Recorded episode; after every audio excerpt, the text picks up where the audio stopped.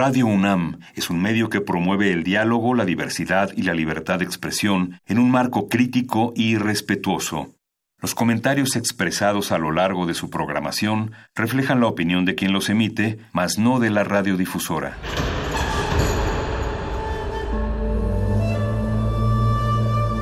Un templo para la apreciación del ser mediante el sonido. Para nosotros, el sol sale durante la noche. Nuestros gritos llevan la mesura del silencio. Y el descontento está lleno de baile y risas. A todo, incluso a nosotros, nos resistimos. La Universidad Nacional. Ustedes y nosotros somos la realidad. Resistencia modulada.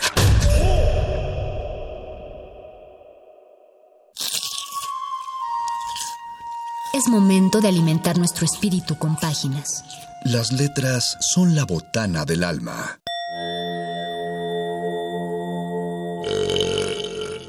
Recuerda la máxima. Los libros son como los tacos. Aún los malos son buenos. Muerde lenguas.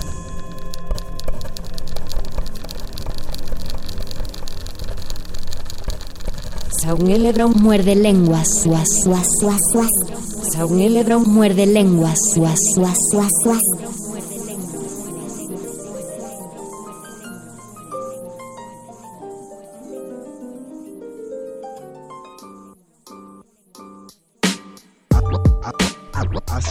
La ventaja de que se te acabe la pila del celular cuando viajas en autobús, en la micro, es que escuchas las canciones del microbusero y a veces te das cuenta de que tienen alto contenido lírico, como cuando escuchas La Gasolina de Daddy Yankee, y Daddy Yankee en un verso dice: luce tan bien que hasta la sombra le combina. Ese verso, de verdad, a mí se me hace una de las mayores joyas del reggaetón, y estoy hablando en serio. De eso y más vamos a hablar en este Muerde Lenguas de Letras, Taquitos y Canciones Líricas del 23 de septiembre de 2019. Ya son las 8:05 de la noche y esta es la voz de Luis Flores del Mal. La voz del Mago Conde también saluda a toda la audiencia de Radio UNAM que escucha a través del 96.1 de FM. También saludamos a los que por ahí nos estén sintonizando en www.radio.unam.mx y las ya 100 personas que se conectaron a nuestra transmisión en vivo. Estamos en el Facebook Live, recuerden, Facebook Resistencia Modulada. No vamos a contestar sus tweets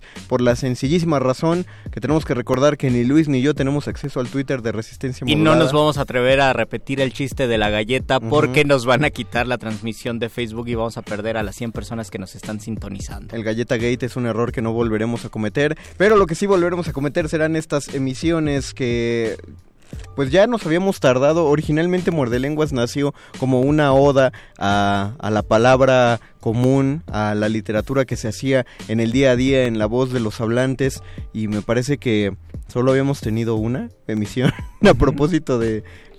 habíamos pensado en la oralitura y en la escritura, pero de oralitura nos quedamos con un 1%. Con un 1%, así que esta propuesta para estar analizando las maravillas que leemos a través de los oídos todos los días, y como en el caso de Luisito Flores, probablemente involuntariamente.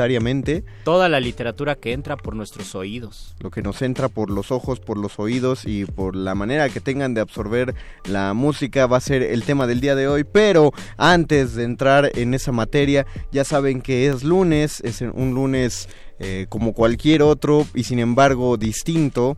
Pues siempre tenemos a gente de esos locos que toman las ropas ajenas y se paran debajo de las luminarias para llevarles historias de ayer y hoy construidas en todos los tiempos y que nunca pasan de moda. Recuerden que todo programa de Radio Muerde Lenguoso tiene también su programa de mano.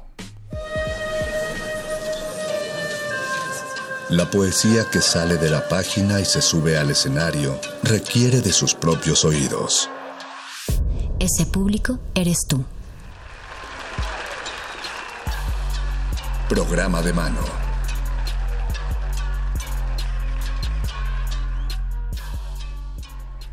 Y ya se puso esta vez la alfombra roja que elegimos para que nuestros invitados pasaran desde la calle de Adolfo Prieto en el número 133 hasta la cabina de FM de Radio UNAM.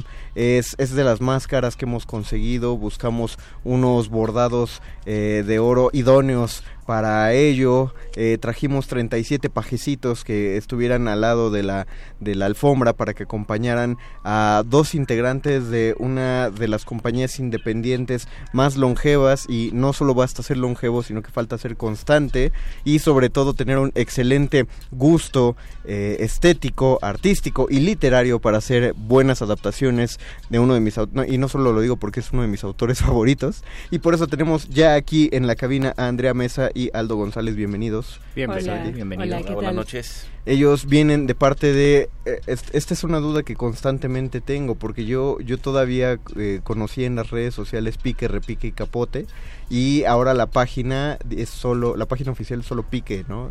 Pique Teatro, o se mantiene como Pique, Repique y pues Capote. Pues fue para simplificar la búsqueda, pero seguimos siendo Pique, Repique y Capote. Qué bueno. Sí, Pique, Repique y Capote Teatro, que nos vienen a hablar acerca de Los Insoportables.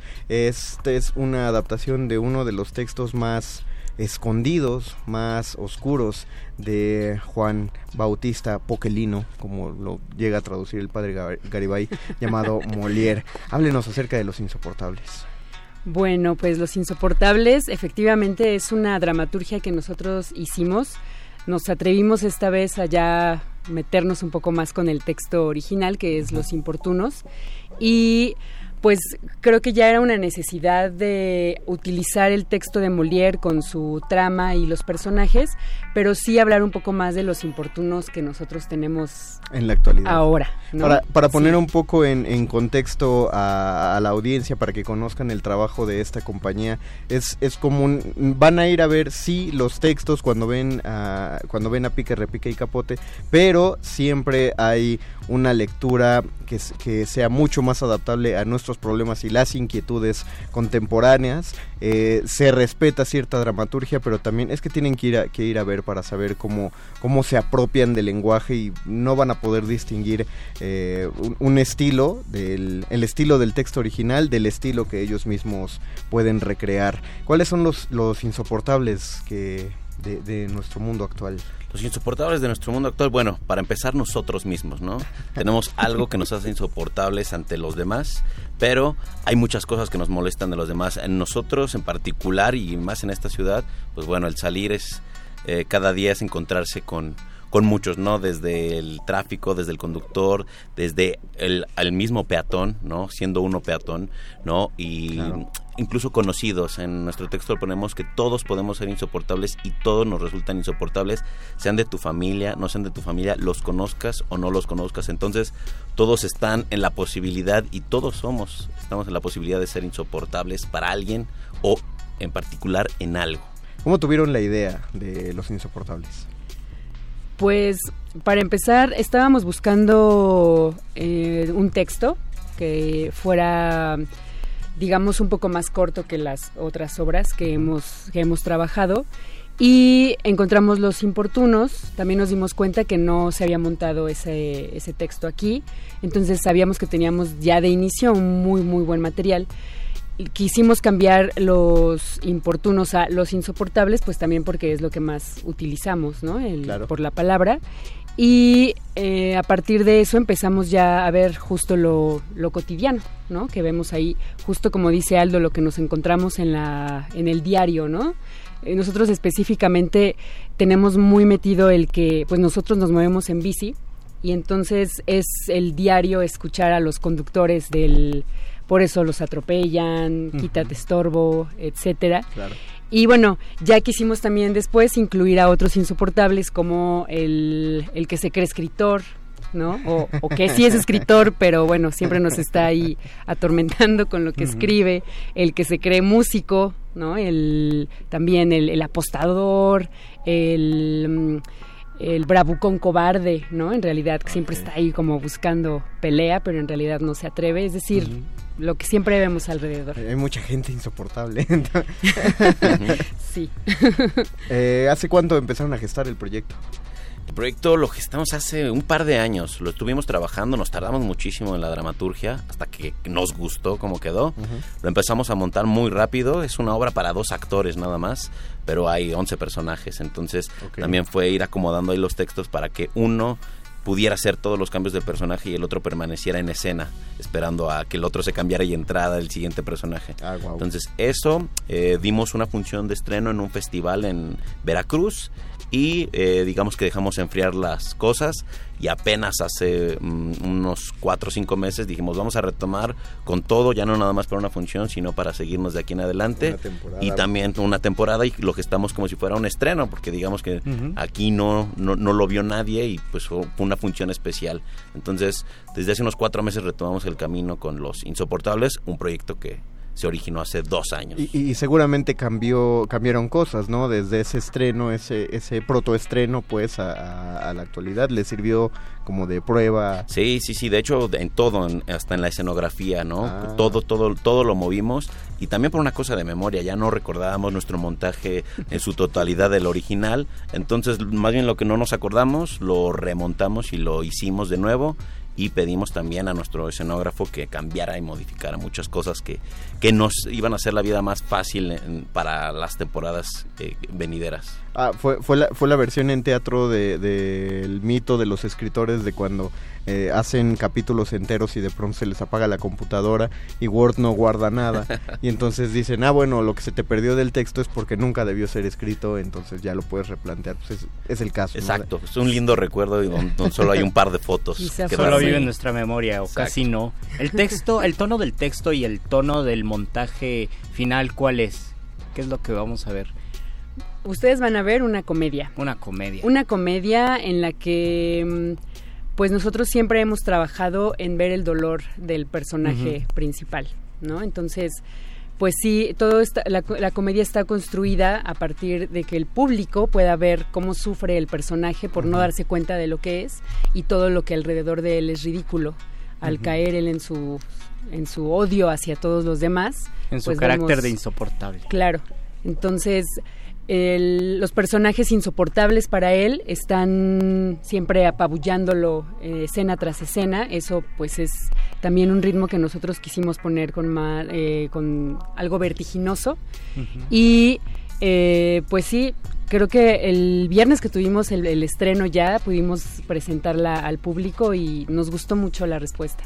Y ustedes, digo, yo sé que uno no va a decir, pues no está padre, no, sino cómo se sintieron después, ya que vieron este resultado, ya que vieron al hijito caminar. Bastante bien, es una cosa un producto, digamos, del cual sí nos sentimos orgullosos después de haberlo congelado y haberlo retomado ahora. Con una función, ver la respuesta y también ver nosotros nuestro funcionamiento como compañía y todo lo que hicimos para que se dieran estas funciones, y ya en la función, digamos, ya sobre la marcha, uno se va dando cuenta, ¿no? De, sí me gusta cómo está quedando la obra, sí me gusta cómo responde la gente, sí sucede lo que nosotros planeamos, que sí se rían en los momentos donde nosotros planeamos, ¿no? Sí, es digamos que sí, lo recomendamos, digo, sería un crimen no recomendar nuestro propio trabajo, pero lo recomendamos mucho, mucho, Los Insoportables. No sé si les pasó, es una experiencia constante cuando se trabaja comedia, después de tanto de ensayarlo y de pasarlo, pues finalmente es escuchar o ver la misma situación cómica una y otra vez, entonces uno ya lo interiorizó, ya lo mecanizó y ya la risa pasa a segundo plano, y de pronto cuando se muestra ante el público y cae la risa, uno descubre, sí es cierto que esto que esto es cómico. Sí, justo el otro actor, que es Paolo, decía, no puedo creer que se hayan reído tanto en Oronte, ¿no? Con bien, el insoportable. Y yo le decía, pero como si yo me río mucho en esa escena en los ensayos, ¿no? Y me decía, sí, no, claro, pero es diferente que eso que tú estás escuchando ya el público, que es la primera vez que lo ve, dices, entonces sí, ¿no? Y era como una cosa ahí de, no es que no confíe en ti como directora, sino de verdad me asombró que la respuesta del público con Oronte, que fue un insoportable que nos costó mucho trabajo, porque implicaba un entrenamiento musical, ¿no? Entonces, también por eso pues creo que Paolo estaba muy contento con la respuesta del público y Oronte. Ok, preparó de uno de los 11 personajes, entonces se tuvo que preparar casi de cero el actor, ¿o? Pues él ya tenía una preparación de, bueno, ya estaba estudiando violín, ajá, pero a eso le agregamos que tenía que cantar, entonces ahí wow, sí le pedimos a... justo a mi hermana que nos ayudara a que ajá, Paolo cantara y además tocara el violín y además tocara la armónica y luego tocara el xilófono, ¿no? O sea, manejar esos en la escena. Y sí, fue el insoportable que más trabajo nos costó y creo que a la gente le encantó precisamente él. Bueno, ya creo que ya se están llevando bastantes promesas. ¿Les quedan cuántas funciones? ¿Tuvieron el estreno y van a estar hasta cuál viernes? Es una pequeña temporada de 5 funciones, no, es decir que nos quedan 4 hasta el 18 de octubre, los viernes a las 8 p.m. en la Sala Novo, que está ubicada en Madrid 13. Forma parte del complejo que es el Vicio, la Capilla y la Sala Novo, ¿ok?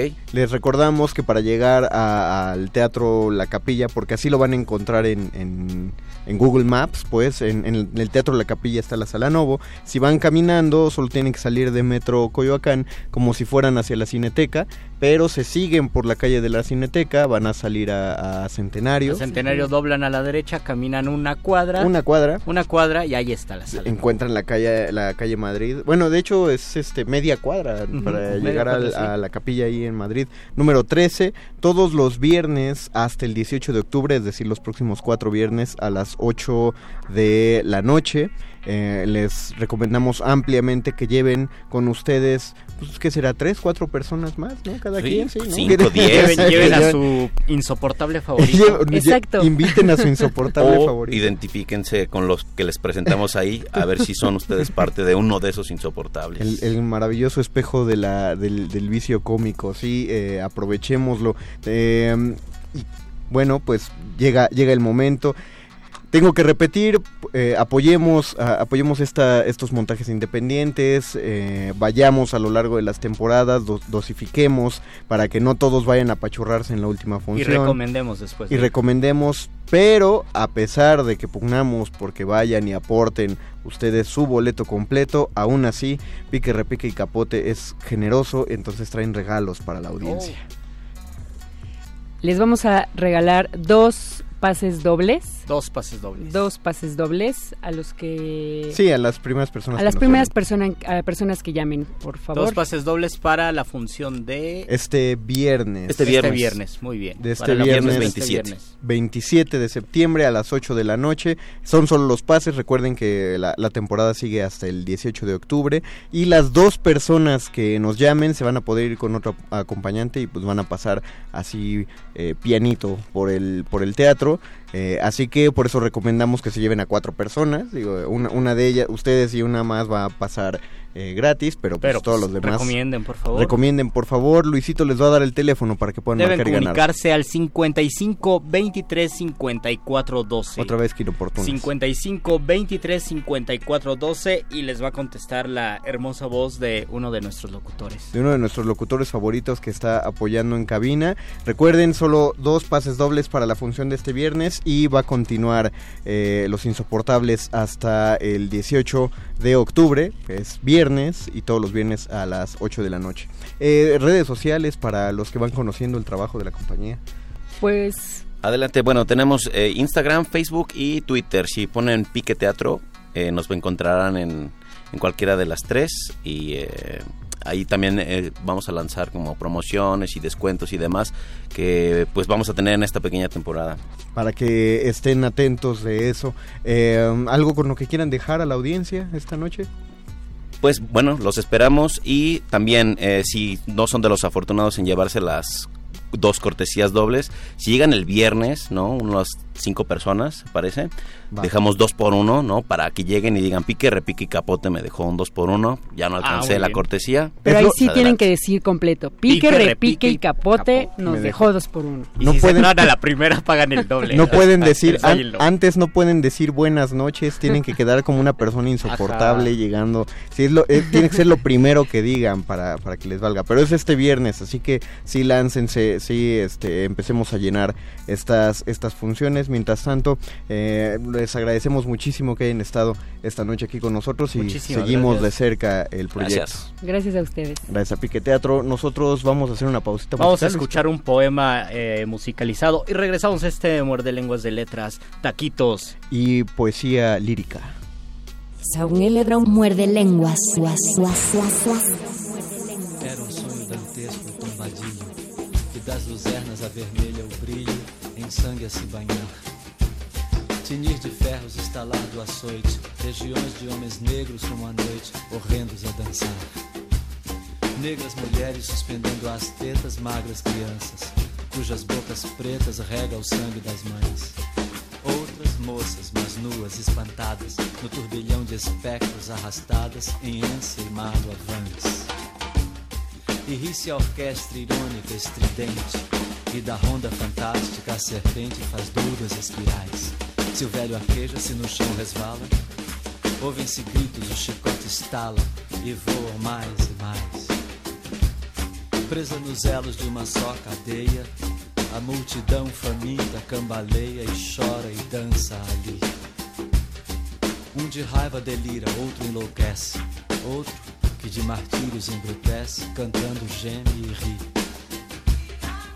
No entanto o capitão manda a manobra e após, fitando o céu que se desdobra tão puro sobre o mar, diz do fumo entre os densos nevoeiros: vibrai rijo o chicote marinheiros, fazei-os mais dançar. E ri-se a orquestra irônica estridente, e da ronda fantástica a serpente faz doudas espirais. Qual num sonho dantesco as sombras voam, gritos, ais, maldições, preces ressoam, e ri-se Satanás. Senhor Deus dos desgraçados, dizei-me vós, Senhor Deus, se é loucura, se é verdade, tanto horror perante os céus. Ó mar, por que não apagas com a esponja de tuas vagas do teu manto este borrão? Astros, noite, tempestades, rolai das imensidades, varrei os mares do tufão. Quem são estes desgraçados que não encontram em vós mais que o rir calmo da turba que excita a fúria do algoz? Quem são? Se a estrela se cala, se a vaga apressa, resvala como um cúmplice fugaz perante a noite confusa, dize tu, severa musa, musa libérrima, audaz.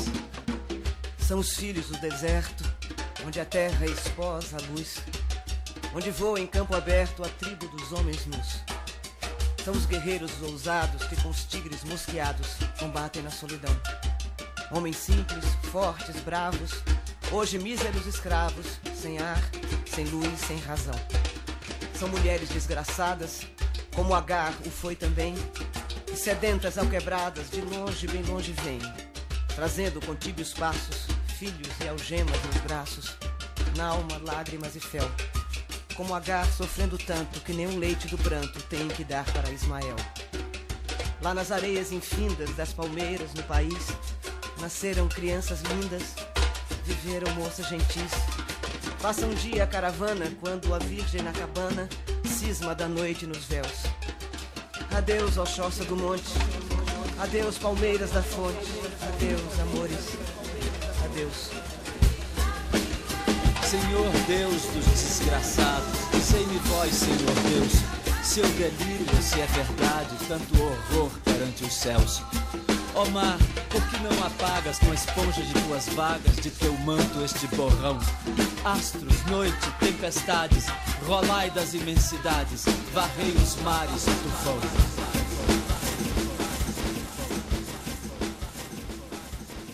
Saúl Elebrón muerde lenguas.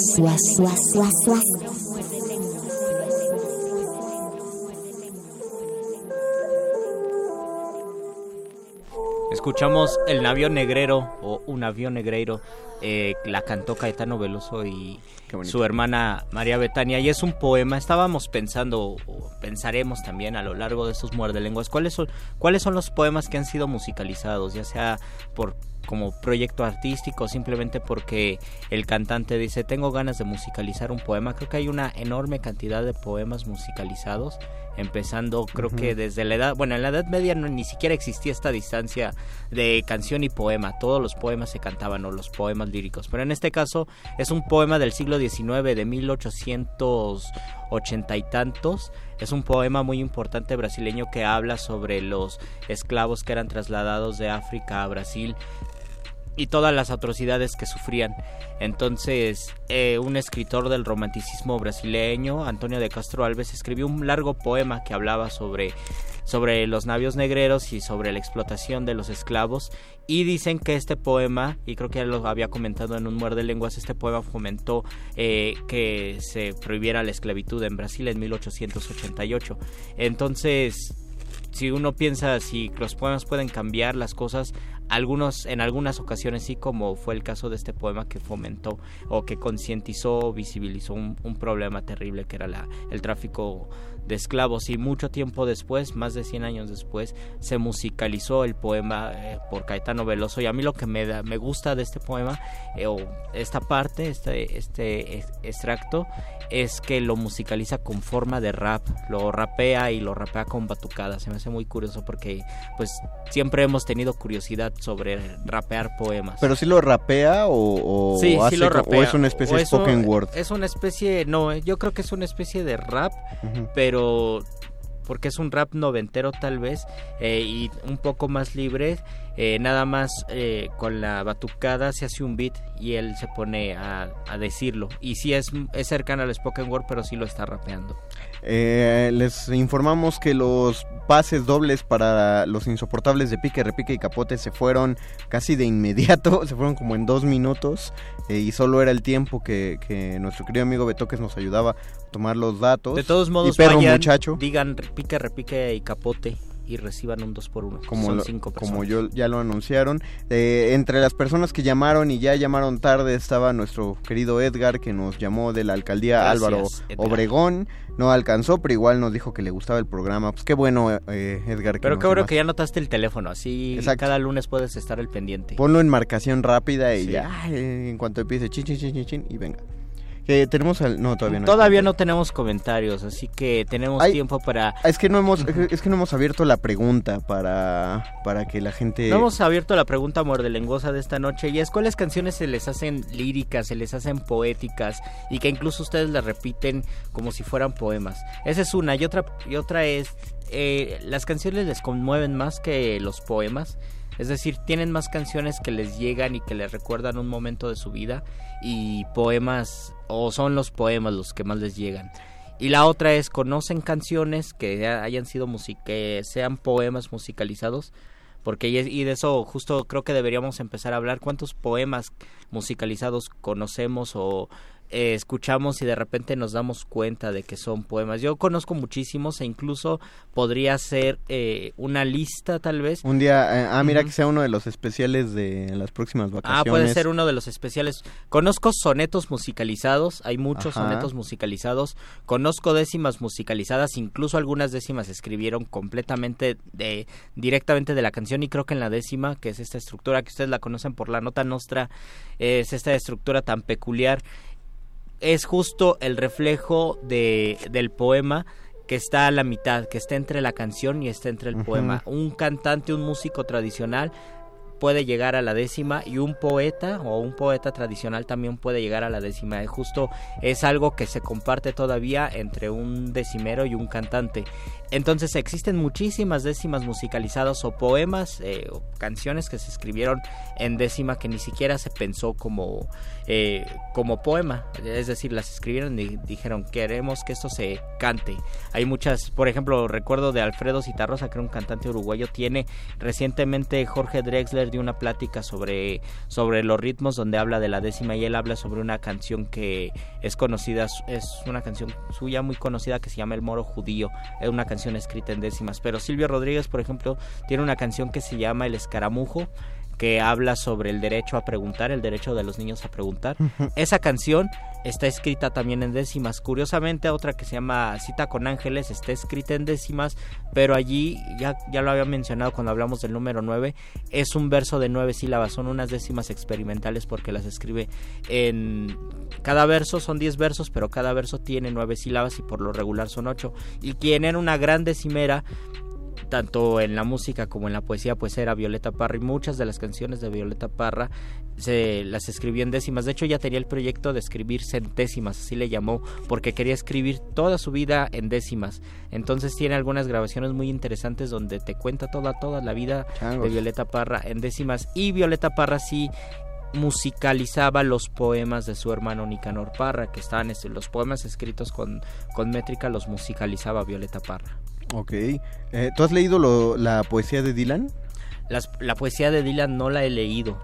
Yo ni siquiera la poesía de Leonard Cohen, y esa está publicada en Visor. Fíjate que para que veas, la de Cohen todavía yo la considero mejor que la de Dylan. Siento que a la de Dylan sí le hace falta la lectura de Dylan en la voz y la música. Ser un letrista es una cosa muy complicada, es ser finalmente un poeta. Pero cuando un letrista es músico, sí tiene la noción de cómo van a ser cantadas la letra que está realizando. Porque muchas veces lo que nos gusta justo es eso, es la ejecución de la música. Y es un problemón, porque se me ocurre, por ejemplo, los que hacían los libretos de las óperas no era el compositor, pues el libreto casi siempre es el nombre de otra persona que pasó a la historia porque hay un registro, pero es raro que se estudie así alguien que era el gran libretista de ópera. No vemos libretos de óperas publicados, ¿no? En las librerías, vamos a eso. Pero aún así es un trabajo muy complicado, porque hay que hacer una síntesis de la frase, y sobre todo cuando se escribían óperas de historias ya conocidas, había que hacer una síntesis de la historia en frases muy compactas para que el compositor pudiera hacer lo que quisiera con esas palabras. Cuando había tiradas de texto más largas era cuando el compositor operístico se decidía por los llamados recitativos, que era tal cual de qué flojera musicalizar todo esto, o no tanto qué flojera, sino que voy a acabar siendo Wagner con una ópera de 8 horas, entonces mejor lo dejo así solito, para que el cantante sepa que tiene que dar con cierta tonalidad, tiene que aventarse esta tiradota de texto. No es lo ideal, no es lo puro. Muchas óperas pueden irse facilito, completas, con mínimo o nada de recitativos. Por otro lado están otras, como La Flauta Mágica, que es casi un musical, ¿no? Los cantantes de ópera necesitan ser buenos actores, porque se avientan escenas completas y no recitadas. Escenas completas es ahí cuando se aprovecha la comicidad de algunos o de la mayoría de los barítonos para interpretar al este hombre pájaro Papageno, y luego ya se avientan hacia las partes cantadas, pero es complejo unificar estas dos partes, y creo que es una cosa que le pasa a Dylan. No es mal poeta, pero... Estamos hablando de Bob Dylan. De Bob Dylan. No, de Bob Dylan. Sí lo siento un poco cojo en cuestión solo de su poesía. No le resto nada de valor. Porque justo cuando hace 3 años ganó, le dieron el premio Nobel, salió, se publicó los textos de Dylan. Yo no sé si tiene poemas escritos como esto, lo escribí como poesía, pero se publicaron todas sus canciones, porque a lo que se alegaba en la premiación es que sus canciones tenían valor poético. Sí tiene textos escritos, y se empezaron a divulgar después del premio. Y sí, son... ¿Sabes de qué tienen mucho? Tienen mucho de esta poesía casi... Del beat. No. Ah, no, sí, del beat, porque son como tiradas de... son tiradas largas. O más bien en versos, pero sí te sueltas las tiradas de que ahí lo vas hablando. Es como fraseado, está... Ok. No sé. Creo que Leonard Cohen tal vez sí se acerca más, entonces, al... a un poema que sí te gusta. A lo que consideramos, bueno, sí, a lo que estamos acostumbrados, ahora sí, igual y Bob Dylan era un visionario, uh-huh, pero sí es más a lo que estamos acostumbrados y pues también al entendimiento de las imágenes, ¿no?, que se están formulando. Lo que iba a una pregunta que hiciste de si conmueve más la música que la poesía, creo que la música va a tener siempre una ventaja enorme sobre todas las demás artes y es su inmediatez para conmover a través de las notas. Puedes escuchar una canción en inglés y conmoverte mucho si tú sientes que es una canción triste. Incluso puedes escuchar una canción justo, ¿no?, de cualquier idioma, conocerla y sentir la fuerza. Exactamente, contrario a un poema donde muchas veces sí vas a tener que desentrañarlo bien para que acabes siendo conmovido por él, a menos que sean poemas en un lenguaje muy, muy terrenal. Que es lo que hace que sea tan popular Benedetti, el mismo Neruda, uh-huh, Jaime Sabines, o sea, porque son imágenes que nos caen muy fácil, y eso es lo que hace, por ejemplo, a Rubén Bonifaz Nuño tan fantástico, ¿no?, que uh-huh, está de los dos lados, como puede escribir unos versos que son muy claros y dejártelo todo, o dándotelo todo, ahora sí que peladito y a la boca. Tiene otras estrofas ya más oscuras y entonces sí tienes que pensar en qué estaba pensando o a qué se refiere el poeta en esto. Sí, uno de los grandes poetas, sobre todo ahora que hablamos de la poesía que entra por los oídos, uno de los mejores poetas que mejor leen su poesía es Rubén Bonifaz Nuño, y creo que uh-huh, lo hace porque el resonador de voz de Bonifaz no estaba ni en la nariz ni en la garganta, estaba en el pecho. Entonces tiene una voz hermosísima. Busquen, ya sea en Palabra Virtual o en los podcasts, yo creo, de la UNAM, Voz Viva de México de Rubén Bonifaz Nuño. Busquen los poemas que leyó, además que les va a gustar, les va a encantar la voz de Rubén Bonifaz Nuño, era un gran lector de poesía. A mí me contaron una historia y la voy a dejar como leyenda urbana, y uh-huh, creamos lo que queramos creer de ella, que cuentan que llevaron al maestro Bonifaz Nuño a una de esas casas donde hay muchachas de las que amaban por dinero, uh-huh, y bueno, no casa, ¿no? un tugurio. Se llamaban casas en ese tiempo. Llamaban casas en ese tiempo, de esas llenas de tubos, pero eso fue, por lo que me contaron, ya fue como por los 90, ¿no? Ya casi tirándole a 2000. Es decir, ya estaba grande el maestro. Ya se les decía antros, ya estaba grande el maestro y ya se les decía antros, y lo reconocieron comensales, ¿no? Eso habla de qué personalidades andaban del mundo literario, andaban por ahí, ajá, lo reconocen, y entonces le empiezan a pedir que les lea algo, ¿no?, en el lugar menos apropiado, podría decirse, para leer poemas. De alguna manera, en esta leyenda urbana se dice que pues le bajaron a la música. Y aparte creo que ya tenía más ambiente de tertulia, porque ya andaban todos, ya nadie estaba bailando, ya estaban entonaditos, ya daban más en tragos que en otra cosa, y entonces el maestro se pone a recitar de memoria el Amiga a la que amo. Busquen ese poema, Amiga a la que amo, no envejezcas. Y que dicen que dice la leyenda urbana, que todas las muchachas que ahí laboraban estaban llorando de escuchar el poema de la voz del maestro Bonifaz, y ya nadie quedó con ánimos para nada más que para seguir platicando y o sea, como que relajó el ambiente a qué gran situación, y sobre todo qué gran poema para ese momento, porque el poema justamente habla de la fugacidad y de la vanidad, que al final todos vamos a envejecer y todos por consecuencia vamos a ser terribles pensando que en la juventud somos hermosos. Exacto. Entonces, en un lugar donde hay juventud y hay hermosura, advertirlo, pero no de una forma cruda, no está diciendo, ay, pues van a envejecer, sino pidiendo lo contrario, por favor, no envejezcas, porque a mí me gustas, porque eres joven.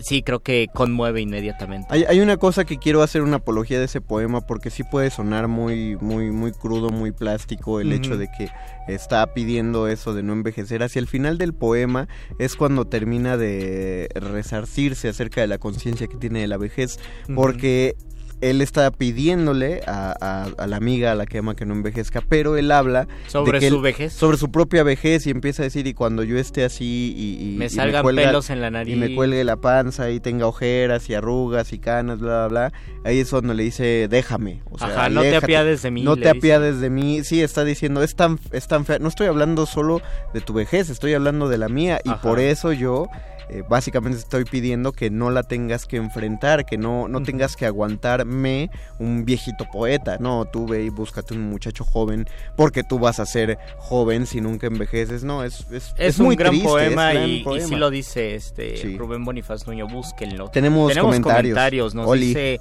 Tania Lenor Valdovinos, Leonard Cohen musicalizó Pequeño Vals vienés de Lorca, la canción se llama Take This Waltz, y creo que es el único, es verdad, y creo que ese, hasta donde yo sé, es la única musicalización de un poema de un idioma a otro, yo no recuerdo otro, tal vez hay uno de Sanampay que se llama Yo te nombro, que es un poema de Paul Eluard, pero yo he leído el poema original y he escuchado la versión de Sanampay y son versiones distintas, siento que más bien es una paráfrasis o es una inspiración al poema de Paul Eluard.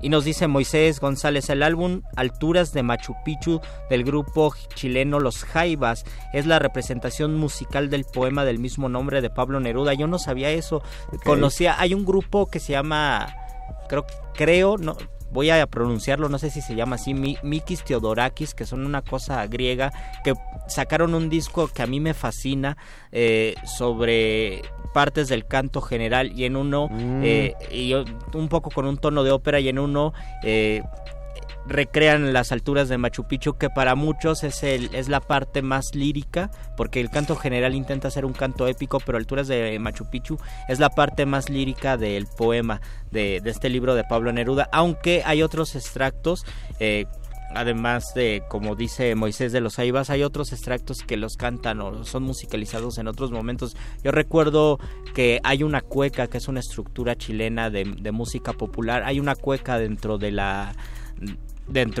del libro del canto general, y esa cueca es musicalizada por Mercedes Sosa. Bueno, yo la he leído con Mercedes Sosa. Dice el soneto a Matilde, que es otro poema de Neruda, musicalizado por el quinteto Tiempo, está genial. Yo no lo he escuchado, pero sí sabía que han musicalizado algunos de los sonetos de Pablo Neruda, que es una musicalización curiosa, porque de los 100 sonetos solo uno tiene rima, los demás no tienen rima, entonces es una musicalización en verso blanco, y quizás el miércoles recuerde uno de los sonetos de Neruda musicalizados.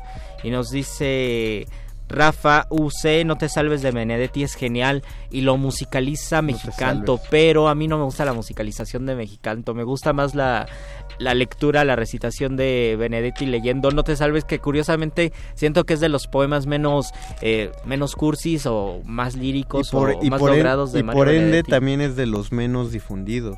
Es verdad. Nos dice Veganito Van Sant, ¿qué tal Muerde Lenguas? Opinen de Serrat, me gusta mucho. Serrat también es un gran difusor, o tuvo una gran labor de difusión de la poesía, primero porque musicaliza muchas de las canciones de Benedetti, tiene un disco donde musicalizó todas las canciones de Benedetti, incluso Benedetti tiene poemas que posteriormente los publicó en otra edición y en otra versión cada poema, y Benedetti apunta que los escribió con más métrica, o que transformó esos poemas y les puso más métrica y más cuestiones sonoras para que pudieran ser cantados justamente por Joan Manuel Serrat. Y muchas personas conocen a Benedetti por Joan Manuel Serrat, pero sobre todo conocen a un gran poeta español que es Miguel Hernández, un poeta de 1910, murió muy joven en el 42 de tuberculosis en la cárcel. Creo que es de los poetas más líricos, que tienen más flow, que tienen más poiesis, más fondo en su poesía, y que conmueve mucho. Yo creo que es de los pocos poetas que me ha hecho llorar o que me ha conmovido mucho al momento de leer, y muchos lo conocen justo porque Joan Manuel Serrat musicalizó los poemas de Miguel Hernández. Pero además de Miguel Hernández y Benedetti debe existir otros poetas que haya musicalizado Joan Manuel Serrat. Hay una cosa que siempre voy a lamentar muchísimo, es quien... no sé, es que a mí me gusta, pero siento que no acaba siendo una tan gran canción, o a lo mejor ya la chotearon muchísimo, porque Proverbios y Cantares con los fragmentos que tomaron de Antonio Machado. No es todo, el poema es enorme. Sí. La parte del caminante, de hecho hasta se comen unas estrofas para quién es este músico que la Pablo Milanés, es un músico por ahí. Pero el que la canta es John Manuel Serrat. Ah, es Serrat, ok, no me acaba de... Sí, porque no sé, es nada más una probadita, ¿no? No, es que siento más bien que la chotearon demasiado, como que la usaron mucho. O sea, en algún momento entre los 2000 sonaba como por todos lados. No deja de ser que la canción sea buena. Uh-huh. Aparte de que creo yo que ese poema es de los dos que fueron más fáciles de musicalizar. Y la cosa es que ahora si uno lee todos los proverbios y cantares de Machado, uno tiene la canción en la cabeza. No sé tanto si sea porque se te contagia la canción. Caminante no hay camino. Se abre camino al andar. No sé si porque se te contagie o porque en sí el poema es muy sonoro y te obliga a cantarlo de ese modo. Hay unas rimas que son preciosas, justo porque te jalan a que ya lo vayas cantando. Y te puedes aventar todo el poema con ese mismo ritmo. Ese es uno. Y el segundo, que creo que ha sido de los más fáciles de musicalizar, es La Niña de Guatemala. Ah, por supuesto, que además es un... son redondillas. José Martí es maravilloso, porque incluso Pablo Milanés también ha musicalizado hasta el verso blanco de José Martí, que era un escritor visionario, un poeta visionario, porque fue de los primeros poetas del habla hispana que escribió sin rima. Pero estos versos que sí tienen rima fueron musicalizados, pero el tema es un tanto crudo, porque parece... No quiero entrar en detalles, pero parece cierta jactancia hasta cierto punto que José Martí hable de una niña que se murió de amor, y esa experiencia la vivió él. En un momento estuvo en Guatemala, se enamoró de una muchacha de Guatemala. Cuando regresó casado José Martí, y ella se suicidó. Entonces es un tema complicado, obviamente lo habla desde la tercera persona. Pero la historia es trágica. Pero es pensar trágica. Que la historia es real y la historia pues la vivió él, tal vez el siglo XIX, pero pensar en eso es todavía más trágica, me imagino. Es mucho, es denso. Pero es verdad, ya se la conocemos por Óscar Chávez. Por Óscar Chávez, y de hecho le han hecho covers de la canción. ¿Sí? No la remusicalizan, sino tratan de cantarla como lo hacía Óscar Chávez. No, obviamente no queda, hay que tener el vozarrón de Óscar Chávez. Y otro que entra dentro de mis favoritos, pero no se puede presumir tanto, es porque lo hace un grupo de estos españoles que cantan estilo Mago de Oz. Mago de Oz. Me parece que el grupo se llama Caballo de Troya. No me acuerdo bien, es uno de esos grupos de rock metaleroso, chacalón, épico, donde gritan todo, pero musicalizan la canción del pirata de José Espronceda. Y queda muy bien, porque aparte sí se echan toda la canción. Y además tiene distintos ritmos la canción del pirata. La canción del pirata tiene distintos ritmos, distintas medidas, ¿no? El coro es... no es cierto, distintos versos. Ajá, se distintos vuelven, estilos de métrica. Son como de 4 versos. Tienen versos de 4 sílabas. Que es mi barco, mi tesoro y mi Dios, mi voluntad. Ajá. Mi fe, ahí ya se alarga, mi fe, la brisa y el viento, mi única patria, la mar. Exacto. Mi única patria, la mar. Hemos ese de hecho la mar... al despecho del inglés, hace versos muy pequeños. Pero lo toman muy bien, porque lo hacen truculentamente. Como hay unos versos de 4 sílabas, los convierten en versos de 8 sílabas.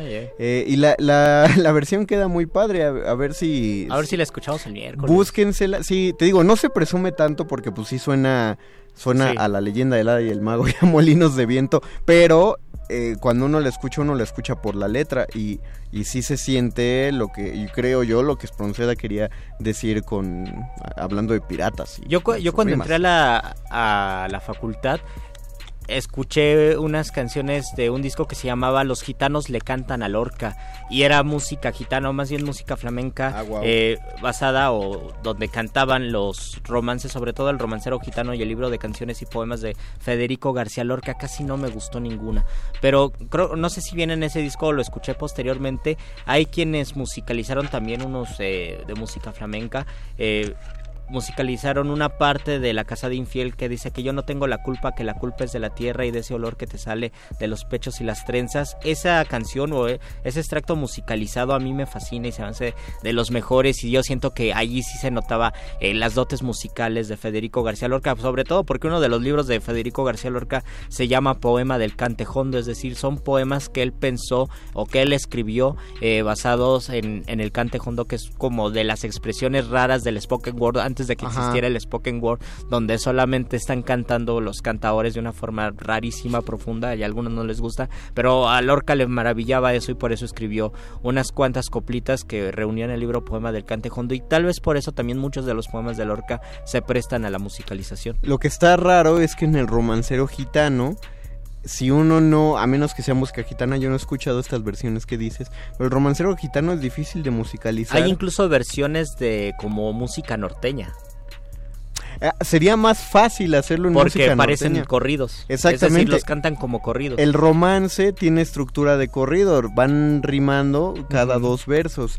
Pero al no tener una estrofa definida, como una idea te la puedes... Sí, porque casi siempre el corrido son 6 versos y hacen pausa, 6 versos y hacen pausa. El problema de los romances es que como al no tener estrofa, no se... Puedes aventarte una idea en 6 versos, pero la siguiente en 8, la siguiente idea en 10 versos, la siguiente en 2. Entonces es muy difícil encontrar dónde vas a hacer la pausa. Sí, pero busquen las versiones de corridos del Romancero Gitano, sí son interesantes y sí lo logran. Sí, porque aparte yo creo que lo que, no sé, intuyo, pero igual y lo que deben hacer en algún momento es repetir. Ajá. No, o sea, cuando no se les completa una estrofa, pues repiten los 2 versos, cosa que sí hace mucho la música norteña. Y por eso, eso sí tuvimos un programa, en algún momento hicimos un programa de corridos en el año 1 de Muerde Lenguas, donde analizábamos justamente que no era fácil, no era hacer una enchilada, hacer un corrido. Y bueno, la mayoría, hay corridos que sí están más cercanos a la tradición del romance, porque incluso hay corridos que son romances que pasaron durante muchos cientos de años, o sea, desde la Edad Media hasta el siglo XIX, principios de XX, con muchas versiones, pero que la gente de forma popular los conoce como corridos, pero en realidad partieron de un romance. Uno de los más famosos es el romance de La Delgadina, que creo que ya habíamos hablado aquí, que habla sobre una niña que su papá le dice yo te quiero para mí, la niña dice no quiero, la encierran y la niña muere de hambre. Es una historia trágica, esa historia es un romance y sobrevivió durante todos los siglos hasta que llegó al siglo XX, y yo primero la conocí justamente así, creo que la conocí como corrido porque la cantaba Oscar Chávez, pero en algún momento en algún mercado de algún pueblo escuché un corrido y eran los versos de La Delgadina. Yo dije, caray, este poema se conoce, y después descubrí que era un poema medieval, pero así como ese existen otros más, y hay algunos cantantes que sí reproducen, no como corrido, pero sí como canciones, o reproducen el romance cantado como se practicaba en la Edad Media, y uno de ellos era el cantante español Paco Ibáñez. Paco Ibáñez tomaba los romances medievales y los cantaba de una manera maravillosa. A mí me gusta, tiene un disco, no me acuerdo con qué poeta, o creo que tiene un disco justo con Rafael Alberti, y Paco Ibáñez lo que hace es cantar romances medievales en ese disco. El miércoles les vamos a cantar la primera parte del poema del Mío Cid, entre Luisito y yo. En corrido o en rap. En corrido o en rap. Luisito se va, y vamos a usar la edición de Porrúa. Luisito se lo va a aventar en el español antiguo. Y yo voy a traducir. Conste. ¿Qué comentarios hay? Pues lo traemos. Tenemos comentarios. Se llama Mikis Theodorakis. Es un músico griego. Muchísimas gracias. Es que porque el griego moderno, también antiguo, termina en ese. Hispánicamente y tontamente pienso que era plural. Pero no, es un músico, no es un grupo. El desorbe, el canto general, creo, lo toca Inti Gimani. Inti Gimani toca una parte también del canto general, bueno, que es que era un poema del canto general que luego pasó a otro libro y se llama Galopa Murrieta.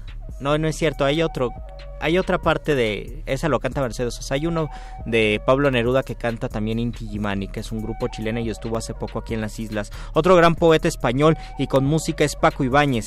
Ya lo hablamos. Me gusta el de Lagarto y la Lagarta, que es de es de García Lorca, disculpen, se me fue el nombre. Nos quedan 70 segundos. Clau, el poema 20 de Pablo Neruda fue musicalizado. Sí, cierto. Y ya lo dijeron, José Martí musicalizado con aquello de Yo soy un hombre sincero de donde crece la palma, que es el más conocido. Meganito dice, hace muchos años en Inmersión narraban con imágenes el maravilloso poema Sol de Monterrey de Alfonso Reyes y yo morrito corría por lápiz y papel para apuntarlo, pero siempre se me pasaba. Hace unos años lo encontré y al volver a escucharlo lloré de tanta nostalgia. Además estaba en el libro de la SEP. Saludos 40. A Meganito. Gabriela Toro dice, Muerdelenguas, dependiendo de la época de la vida me pegan más las canciones y en otras los poemas, pero es raro las dos al mismo tiempo. Sería poema musicalizado construcción de Chico Buarque, es hermosa. Saludos desde Quito, 30 segundos. Ah, saludos a Quito. Saludos hasta Quito y a Taquito. ¡Ah, saludos a Taquito y a Paquito! Y a Paquito, que también va a entrar a Cultivo de Ejercicios. Escuchen la canción Construcción, después analizamos esa canción porque es maravillosa. Porque es maravillosa. Y ya nos vamos, estamos tratando de salir muy en tiempo. Agradecemos a don Agustín Mulia en la operación técnica de este programa. Agradecemos a Óscar El Boiza en la producción. Agradecemos a Alba Martínez en continuidad y al equipo de Resistencia Modulada que está allá atrás. Los dejamos con la nota nostra y después va a seguir Cultivo de Ejercicios. Se despiden de estos micrófonos Luis Flores del Mar y el Mago Conde. Hasta el miércoles. Saúl Lebrón muerde lenguas.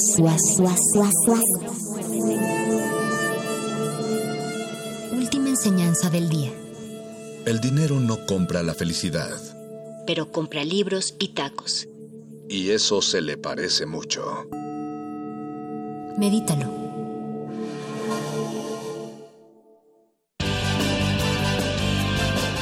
Interrumpimos lo que sea que esté escuchando para darle nuestro supuesto corte informativo. La nota nostra. No lo dijimos primero, pero lo decimos mejor.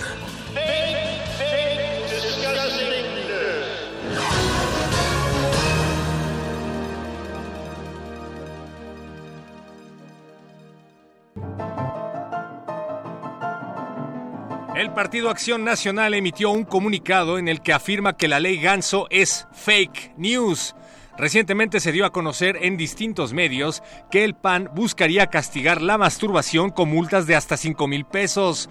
Elsa Méndez, la diputada panista en cuestión, dijo que esta nota es falsa y, turbada, dijo que devolverán todo el dinero a los individuos que ya habían pagado 2 años de multa por adelantado. Andrés Manuel López Obrador anunció la creación del Club de los Expresidentes Orates.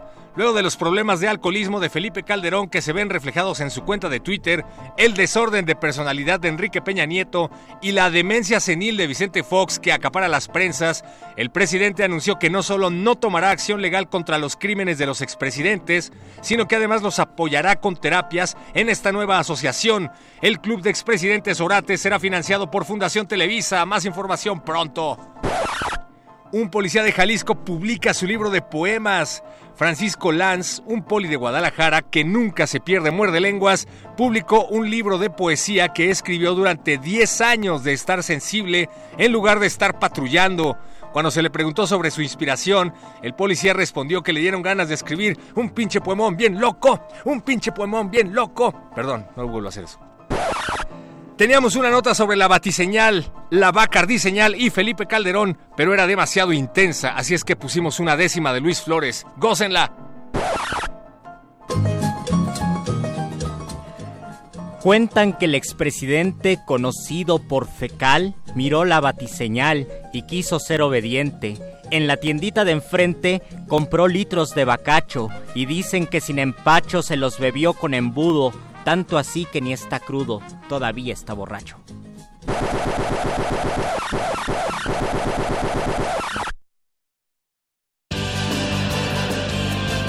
Estas fueron las noticias del día. Si no lo escuchó aquí, entonces fue en otra estación.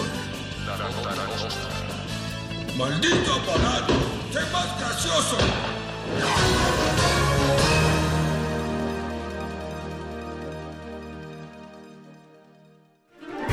...2019... 100 años del nacimiento de Mario Bunge... físico, filósofo y humanista argentino. A mediados del siglo pasado, Mario Bunge trató de reivindicar la filosofía de la ciencia como un nuevo modelo de pensamiento racional para abordar los problemas científicos y filosóficos que se presentaban desde entonces a la cultura. Como todos ustedes saben, la filosofía de la ciencia se ocupa de problemas filosóficos que surgen en la investigación científica. Todos los científicos hacen filosofía sin saberlo. Lo malo es que muchas veces tragan las ideas filosóficas de los filósofos sin examinarlas. Mario Bunge, 96.1 FM. Radio UNAM, Experiencia Sonora.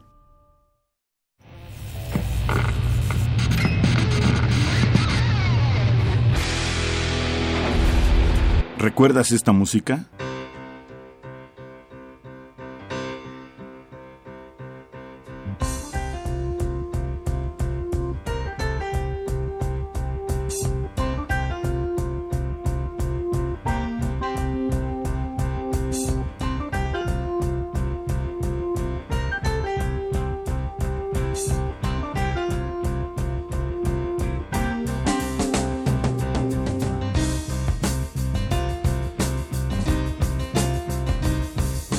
Breakthrough, Atomic Rooster, 1971. Recuerda y revive con nosotros cuando el rock dominaba el mundo.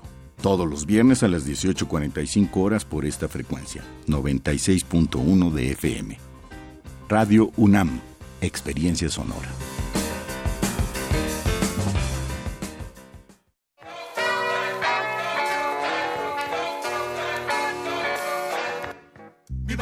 Este colectivo lleva un fusil cargado de arte. Son vidas rebeldes, sangre, semilla y fruto. Promotores de la libertad y el respeto a la vida a través de la música.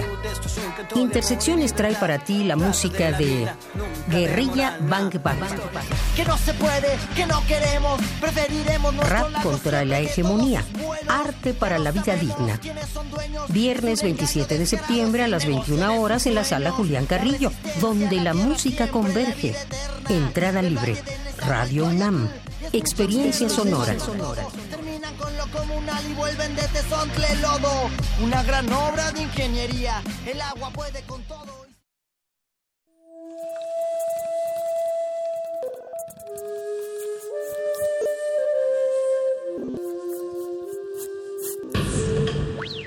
La música emergente es como el silencio, presente a nuestro alrededor, pero audible solo para quienes tienen disposición de escuchar. Como todos, en este campo de cultivo. Cultivo de hercios.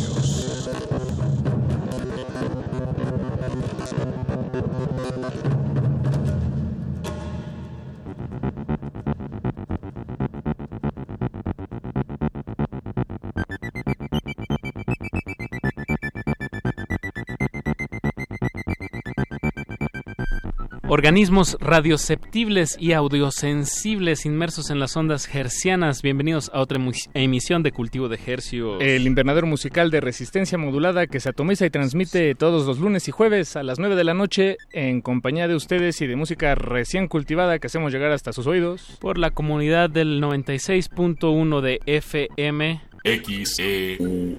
Radio UNAM, la salvajemente cultural. Transmitiendo a todo el Valle de México y a la aldea global. Y a todo el país, a toda la República Mexicana he de agregar, a través de nuestro portal en línea www.radio.unam.mx y resistenciamodulada.com. Les saludan desde estos micrófonos su servidor Apache o Raspi y Paco de Pablo. Muy buenas noches, gracias por su sintonía, gracias totales. Paco, hoy tenemos una cartelera, muchas cosas que anunciar de aquí hasta las 10 de la noche. Así es. Vamos a tener desde España a la banda Viva Belgrado que están tureando acá en México. Todavía tienen un par de fechas, entonces para que estén al pendientes de esta banda de... Es como ellos le ponen post-nada. Post-nada, pues iba por ahí. Pero sí, tienen una gama... pues de sonidos muy amplia, van desde los gritos y las distorsiones brutales. Hasta momentos muy tranquilos, y casi como Sigur Rós, ¿no? Sí, como declamación, spoken word. Está interesante. ¿Tú los viste el fin de semana, sí, Pache? Sí, en el bajo circuito. Yo no fui, pero bueno, ya los vi en el internet. Y está muy padre, esperemos que les agrade. Eso va en unos momentos más bien ya la segunda mitad del programa. También les vamos a tener regalos. Así es. Como ya es costumbre en este espacio, incitarlos a que vayan a las tocadas, y qué mejor que este domingo va a estar la leyenda de Lee Scratch Perry, perdona mi... Tu yodez. Exacto. Mi dislexia. Pero sí, vamos, se estará presentando ahí en la Colonia Roma, tendremos boletos para regalarles y bueno, una breve charla. Pero eso también, eso es como en... Pues a la mitad de esta emisión. El espagueti de esta comida corrida que es Cultivo de Ejercicios. Así es. Y bueno, pues la sopita, digamos, siguiendo la analogía de la comida corrida, de este Cultivo de Ejercicios de esta noche, es una emisión que le daría envidia a los muerdelenguas, porque ellos no se pusieron las pilas, porque ya nos acompaña aquí en cabina Federico Bonazo, en su calidad de... Pues de músico y de escritor, Federico, aunque supongo que esas calidades y cualidades nunca se te quitan. Muchas gracias, Paco, Apache, por recibirme acá en este programa. Sí, hoy vengo como escritor, y lo digo con orgullo, vengo con esta faceta que yo postergué mucho en mi vida, con esta novela que me hacen el favor que hablemos un poquito de ella hoy. Así es, Diario Negro de Buenos Aires, Federico. Ya tuve el placer de leérmelo de principio a fin. Hombre, hice la tarea. Gracias. Muchas gracias. Es que casi nunca hacemos en este espacio charlas sobre libros. Aquí más bien nos enfocamos en la música. Y nuestra tarea a veces es nomás escuchar un par de sencillos, un disco, entonces, pero fácil. Pues todo un... Chutarse un libro. Chutarse un libro de... ¿Cuántas páginas? No, este es corto. No, es un 141. Es una lectura de tal vez poco menos de 2 horas. Me atrevería a decir, ¿no? Es correcto. Más de corrido menos, son 2 horitas. Sí. De corrido. Y bueno, es Diario Negro de Buenos Aires. Uno comienza a leerlo y en efecto es un diario. O bueno, así eso parece. Uh-huh. Y yo acabé el libro, Federico, pensando que sí, o sea, que era tu diario, que todo esto te pasó a ti. Ajá. Y bueno, no sé si se vale decir que no o que sí. No, se vale preguntarlo, Sí. Lo desata un hecho biográfico, okay, pero es ficción, básicamente. Por suerte no me pasó todo eso a mí. Okay, sí, claro. Mi necrofilia no llega a esos extremos como los del personaje. Yo creo que termina siendo una metáfora, una acumulación de símbolos de lo que... me ocurre a mí con mi pasado, con mi infancia irresuelta. A mí me sacaron a los tiros de la Argentina cuando era un chavito de 10 años. ¿Cuántos años? ¿En qué años serían? ¿En los 80s? Eso fue... No, en el golpe militar del 76, claro. Nosotros igual nos quedamos, por la militancia de mis padres, nos quedamos 1 año y medio clandestinos en Argentina, y fue muy duro esa experiencia. Tuvimos que cambiar de nombres, no podíamos ir a la escuela, salimos con pasaportes falsos de la Argentina. Esto fue el último año que estuvieron ahí. Exacto, el año 77. Okay. Y después comenzó un periplo familiar por diversos países de Europa, y luego México, ¿no? Pero... lo que yo quería decir es que el hecho traumático, ese golpazo en la infancia, es la marca, digamos, que suscita, pues hasta también podría decir que muchas de mis canciones, o sea, desde que yo compongo rolas me doy cuenta que estoy intentando resolver esa infancia perdida. Y de eso trata la novela. Yo creo que es un regreso a reencontrar promesas e ilusiones que se quedaron atoradas en el tiempo. No vamos a decir si lo logra el personaje o no lo logra. Spoiler. Pero a eso va. Eso. Además se me hace un ejercicio interesante el formato de diario, porque bueno, así lo veo yo, te permite empezar desde la mitad de lo que sea, ¿no? Bueno, no tienes que hacer un preámbulo de nada, sino que de repente está en una situación... ¿no? Exacto, hay como una serie de sobreentendidos, porque él, al escribir un diario, uno escribe para sí mismo, y entonces hay una serie de sobreentendidos.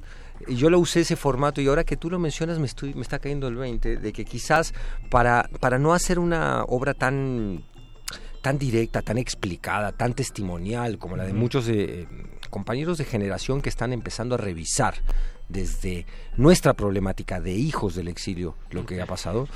Yo quería que el diario fuera misterioso, que fuera negro, oscuro, que no estuvieran todas las respuestas al alcance del lector, sino que tuviera que ir con el personaje por los subterráneos a intentar encontrar esas respuestas. Claro, claro.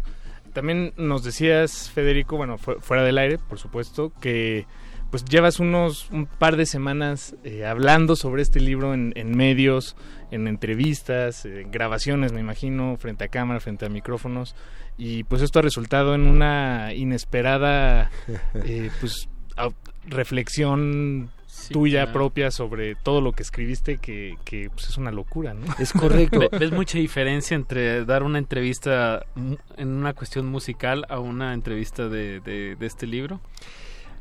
No tanta, porque como les decía recién, yo no sé si lo que hago es bueno o malo, pero es muy honesto y está hecho desde las tripas. No puedo ocuparme, digo, por supuesto que tengo 2 o 3 rolas mucho más ligeras que... Pero en general mi repertorio, tanto con El Juguete Rabioso como con mi proyecto solista La Subversión, trata de rolas descarnadas. El regreso fallido está muy presente en muchas canciones. Entonces, pero no tengo tantas entrevistas de la música como estas 2 semanas que llevo promoviendo el Diario Negro, que son, yo le explicaba a Paco, como una suerte de psicoanálisis público, porque no es esta una historia, vamos a decir, de un tema general, ¿no? Una historia del, claro, del fútbol de barrio, no. Es una historia de lo que me pasó, por supuesto que exagerada, novelada, pasada por la fantasía y la ficción, pero ahí están mis entrañas. Y lo que me parece maravilloso del proceso, aunque es un proceso doloroso, yo te decía, Paco, que estoy como mareado, como sacudido, ¿no? Es que cada lector me enseña de mi propia problemática un costado que yo no había visto. Digo, eso yo lo considero la mayor recompensa, de haber escrito un libro y que los demás, los lectores, me digan, y esto a mí me impresiona. Y lo que me gusta es lo variado, o sea, mucha gente escoge diferentes momentos del libro que le llamaron la atención, y eso, pues... Eso habla de mucha calidad de la escritura también, que tenga... pues múltiples interpretaciones, me parece que es una buena señal. Ojalá. Por cierto, mañana lo vas a estar presentando nada más y nada menos que en el Palacio de Bellas Artes, en la sala Manuel M. Ponce. Mañana martes 24 a las 7 de la noche, a las 19 horas, participan nuestro director aquí de Radio UNAM, el patrón Benito Taibo y Mariana Hernández. Modera Ricardo Cayuela. Entonces, pues, Diario Negro de Buenos Aires, mañana presentándose en la sala Manuel M. Ponce, en Palacio de Bellas Artes, tantos invitados. Es abierto al público, ¿no? Sí, completamente abierto, 7 p.m. Sé que es complicado entre semana, pero creo que va a ser un momento especial y va a serlo por diferentes elementos.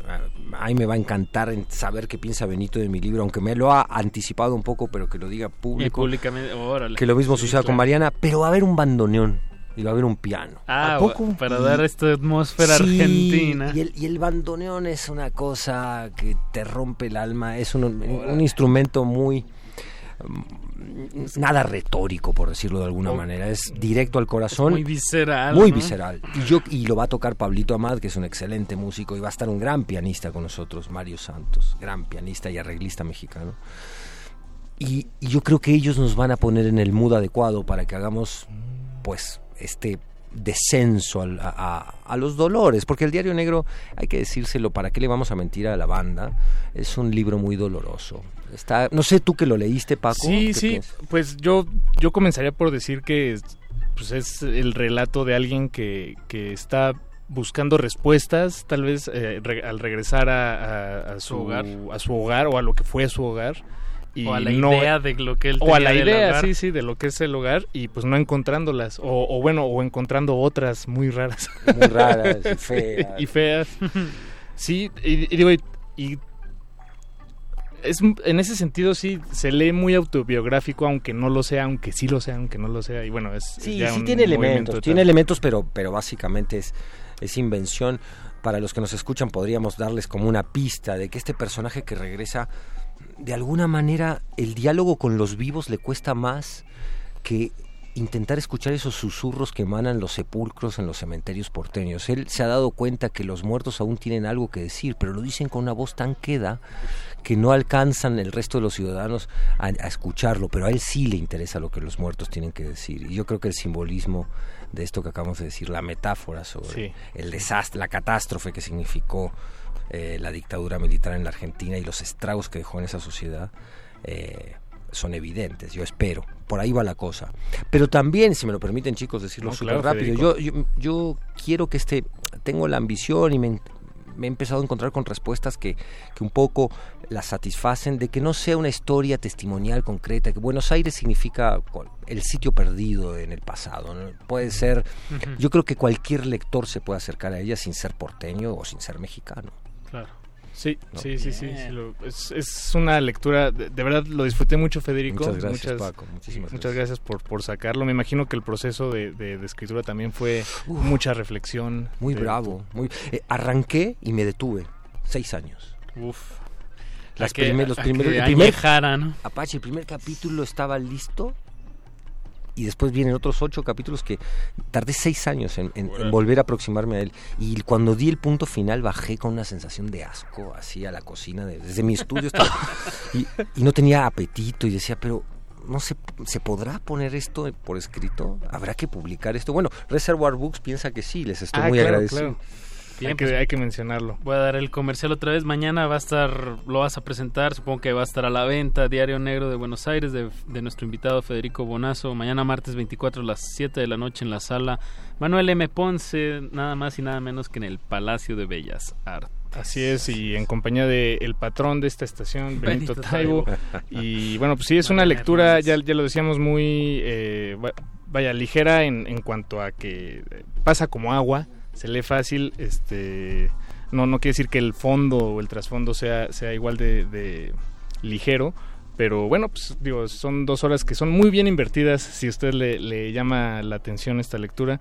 Y Federico, pues para despedir esta charla queríamos también hablar brevemente sobre este material que no me queda claro si lo publicaste este año o fue el año pasado. Muchísimas gracias. ¿De la subversión? La subversión, sí. No, es del 2017, ya tiene 2 años. 2 años. Sí. Que debo decir, lo tengo aquí en mis manos y supongo que es una foto tuya de niño, o no sé si seas tú. Sí, soy yo. He estado pensando mucho en tu... Ajá, es que es lo mismo, maldición es lo mismo, o sea, me he dado cuenta yo, lo volví a escuchar hace muy poco el disco de corrido, hace mucho que no lo oía, y dije, pero es lo mismo, lo que estás expresando a veces con una novela o con un poema es lo mismo que... Es esta inquietud matriz de resolver un problema. A nosotros, a mi generación le arrebataron, a mi generación de hijos del exilio, le arrebataron la posibilidad de ser dueña de su destino de alguna manera. Fuimos como una suerte de marionetas. Yo creo que seguimos en busca de ese control y de esas preguntas y de esas respuestas, mejor dicho. Y desde la música también. Y poderlo materializar, ya sea en un libro o en un disco, pues de alguna manera es ponerlo allá afuera y que agarre otro significado. Es correcto, ¿no? Así bien. Esa es la intención. Federico, nos encantaría otro día tenerte aquí otra vez en cabina, platicar más sobre tu banda de finales de los 80s, El Juguete Rabioso y poner más música en calidad de músico. En calidad de músico. Me encantaría. Pero hoy fue más el anuncio de mañana de tu presentación del libro. Y pues vamos a escuchar algo de este disco, La Subversión.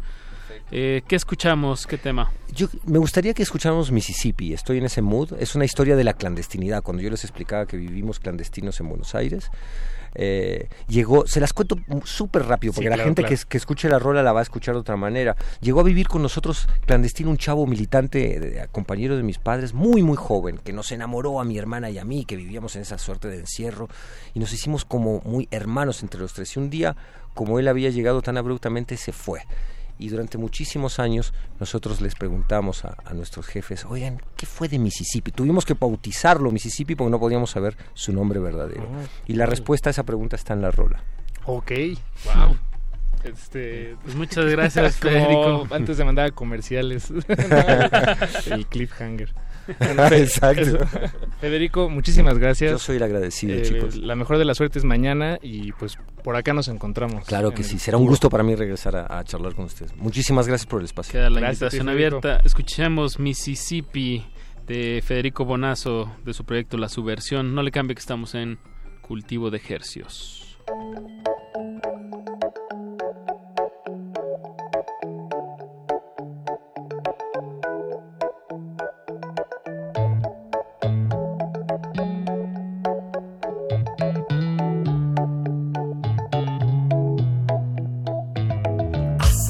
muchos, muchos daños con sus vivos ojos raros. Mi mamá nos lo presentó.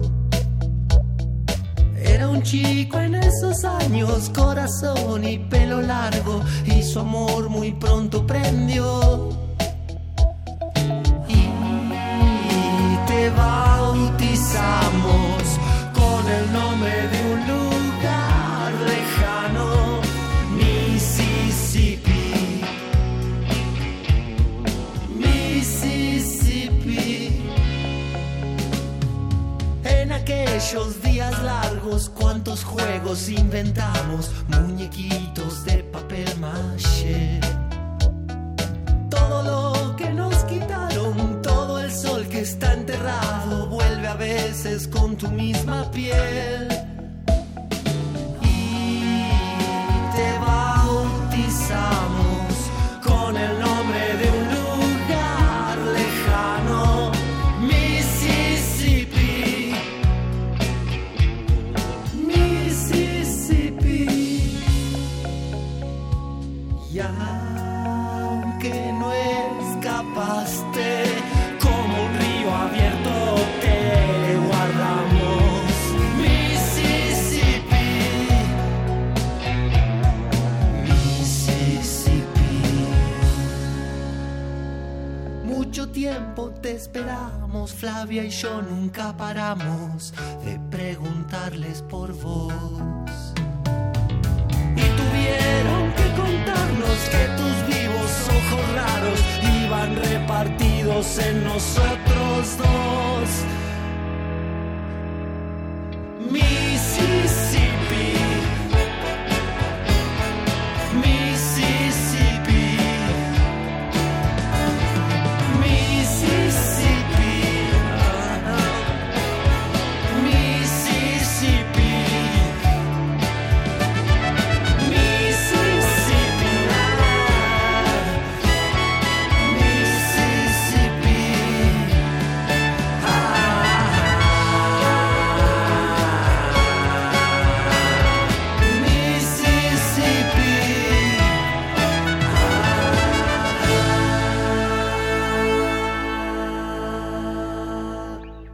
Cultivo de ejercicios.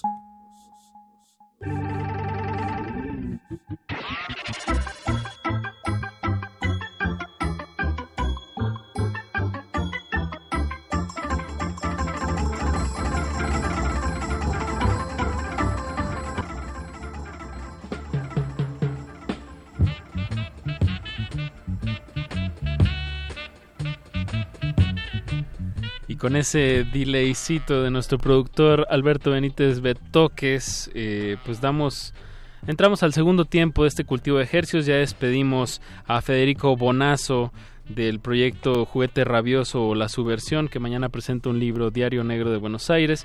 Y ahora les tenemos un regalito, unos regalos muy particularmente buenos y regueceros. ¿Por qué, Paco? O tuberos. Porque este domingo se estará presentando aquí en la Ciudad de México la leyenda viva de Lee Scratch Perry, productor de nada más y nada menos que Bob Marley. Así nada más, bajita la mano. Bajita la mano. Así es, Apache. Y bueno, para darnos todos los detalles, estamos enlazados vía telefónica con Oliver Bárcenas. Oliver, ¿estás ahí? Sí, hola Paco, ¿cómo estás? ¿Todo bien? ¿Y tú, Oliver? Bien, bien, pues aquí ya esperando el día de del evento. Del event dub. Pues Oliver, platícanos un poco de este evento que está celebrando, que son 45 años del álbum más emblemático de Lee Scratch Perry. Bueno, no, tal vez debemos empezar por el principio. ¿Quién es Lee Scratch Perry? Claro, mira, pues Lee Perry fue el ingeniero de audio de Bob Marley y productor. Y bueno, también él fue el creador del dub. Resulta que pues en una de esas tantas noches que estuvo con Bob Marley y con el resto de los músicos produciendo música, pues estuvo ahí a bien a cometer un error, pero de un error salió género musical. Un género musical. Exacto. Exactamente. Pues se dio cuenta de que a través de la consola de audio también se podía hacer música, o sea, incluir a la consola como un instrumento musical. En vivo, exacto. Y pues es ahí de donde surge el dub como género, pues a la par del reggae. Y pues tanto él como en su momento King Tubi, que ya falleció hace muchos años, pues fueron los que iniciaron este movimiento del dub, ¿no? Eso, y bueno, es una figura, pues sí, emblemática, legendaria, que ha publicado muchísimos discos, y todo un personaje, ¿no? Bastante excéntrico en las entrevistas, en su forma de vestir, en su forma de hablar. Se ve que es un personaje muy inquieto, ¿no? Sí, así es impresionante que el señor, pues a todavía sus 82 años, wow, sigue produciendo música, sigue pues feliz, dando conciertos. De hecho, este es ahorita una parte de una gira que está haciendo por Estados Unidos y por México. Tiene una energía impresionante el señor, ahorita tiene 10 eventos seguidos. Wow. De hecho, desde hoy empezó en Estados Unidos y cierra el domingo acá con nosotros. También va a estar en Puebla el viernes, en Guadalajara el sábado, y el domingo 29 pues es el evento ya acá en el Foro Indie Rocks. Bien. En la Ciudad de México. En la calle Zacatecas 39, en la Roma Norte, el Indie Rocks. Así Big es. Scratch Perry. ¿Quién más va a estar en este evento? Viene con un sound system que se llama Subatomic, uh-huh, que es parte también de todos los músicos que él ha estado produciendo. Okay. Pues dentro de su gama de artistas, pues tiene un gran repertorio, ¿no? Bob Marley, Mas Romeo, Maccabi, una infinidad de artistas que pues son también leyendas del reggae y del dub. Claro. Y bueno, ahorita es un nuevo proyecto que viene a presentar con su Atomic Sound System, y también nos viene a presentar pues un nuevo álbum, que es el Super Apple Returns to Conquer, y pues a celebrar los 45 años de su álbum emblemático que fue el Blackboard Jungle Dub, que fue el primer álbum de dub en el mundo. Wow. Y pues nada, pues la verdad no se lo pueden perder, que esas son de las ocasiones que ya, la verdad, sinceramente, sí, pues tiene 82 años. Sí, ya es una suerte verlos todavía vivos, estas leyendas, ¿no? Sí, entonces sí, es muy recomendable que no se lo pierdan, sinceramente. Sí, además este nuevo álbum, digo, hay que ahorita vamos a poner creo que ya publicaron una canción de lo que será este nuevo álbum que grabó con Brian Eno, wow, y producido por Adrian Sherwood. Entonces, pues puras mentes maestras ahí juntándose, del pop, trabajando, de la música pop actual. Sí, de la música dub pop para las masas. Pues Oliver, muchas gracias por tomarnos este enlace. Tenemos entendido que tienen 5 pases sencillos para regalarle a nuestra audiencia. Así es. Hay 5 pases sencillos, pues ahora sí que se los dejamos a su disposición, que como ustedes convengan regalarlos. ¿El evento es para mayores de edad? Sí. Okay. Entonces nada más pueden hablar personas mayores de edad, dejan su nombre y una identificación. Llegan con una identificación a recogerlo, sí. Pues muchísimas gracias, Oliver. Vamos a repetir las coordenadas. Es este 29 de septiembre, este domingo, Lee Scratch Perry con el Subatomic Sound System en el Foro Indie Rocks a las 9 de la noche. ¿A qué hora va a empezar el evento? A las 5 de la tarde. Sí, domingo, tardeada domingueña. Wow, eso va a estar increíble. Sí, va a haber una introducción de Sound System de aquí de la Ciudad de México.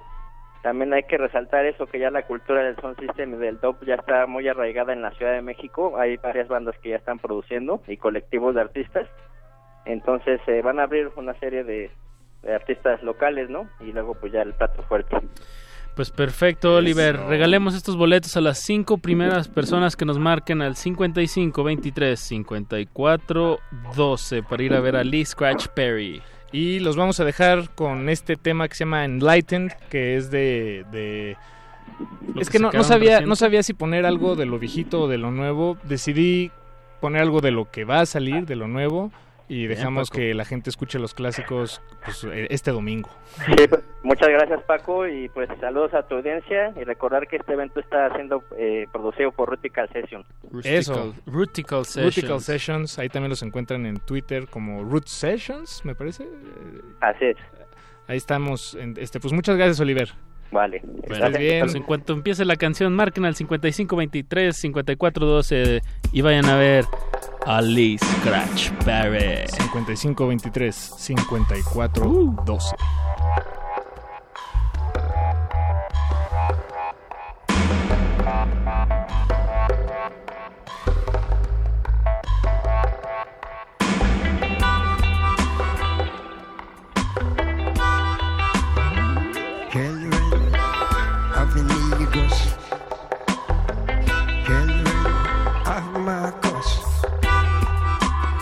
They're not the children of darkness.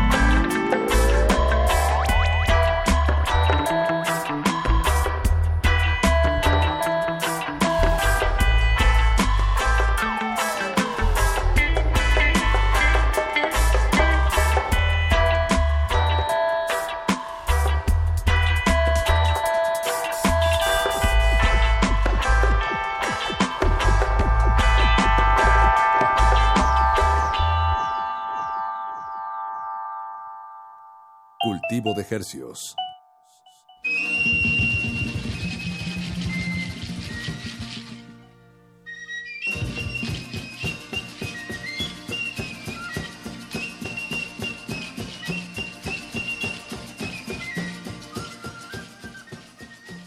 ¡Órale! Se fueron todos los boletos, los 5 boletos para ver a Ali Scratch Perry este domingo. Betoques está todavía atendiendo los teléfonos, pero pues, al parecer está ya bateándolos a todos. No, pero no, en buena onda, muchísimas gracias por ponerse en contacto con este programa. Nosotros pues, les regalamos los pases con cariño. Bueno, todo cortesía de Oliver, con quien tuvimos el enlace unos momentos. Y pues ahí está la invitación para este domingo, Lee Scratch Perry. Supongo que si sí quieren ir, pues pueden ir a comprar su boleto en taquilla. Eso ahí sí, no es, el mundo no se acaba aquí en Cultivo de Ejercicios. Zacatecas 39, Roma Norte, este domingo a las 5 de la tarde. Y gracias sí a Oliver de Brutical Sessions, que están organizando este evento. Y bueno, pues ahora sí, Apache, a la segunda mitad de este programa. Ahora sí, el plato fuerte. El plato fuerte. Queremos darle la bienvenida a este proyecto que, por cierto, nuestros camaradas de Joliet fueron tan amables de ponernos en contacto con. Aquí está Fernando. Hola, ¿cómo están? Para testiguar, así como en Familia con Chabelo. Correcto. el interventor. El interventor. Algo así. Bienvenido, Fernando, una vez más. ¿Cómo están? Gracias. Todo bien, gracias. Pues ustedes nos pusieron en contacto con esta banda que se llama Viva Belgrado, que están tocando aquí en la Ciudad de México, bueno, en el país en realidad. Así es. Estos días, y en representación de toda la banda de Viva Belgrado le damos la bienvenida a Cándido Galvez. Cándido, ¿cómo estás? ¿Qué tal? Muchas gracias. Bienvenido. Gracias. Guitarrista y voz del proyecto Viva Belgrado. También nos acompaña aquí en cabina. Pues tenemos en realidad 3 proyectos que estuvieron haciendo unas fechas juntos aquí en México. Desde Suecia nos acompaña Gustav del proyecto Njonde Plogan. Espero lo haya dicho bien al aire. Plogan. Bienvenido. Hola Gustav. No habla español. Bienvenido de todas maneras. Eso. Aquí a la radio universitaria, Radio UNAM.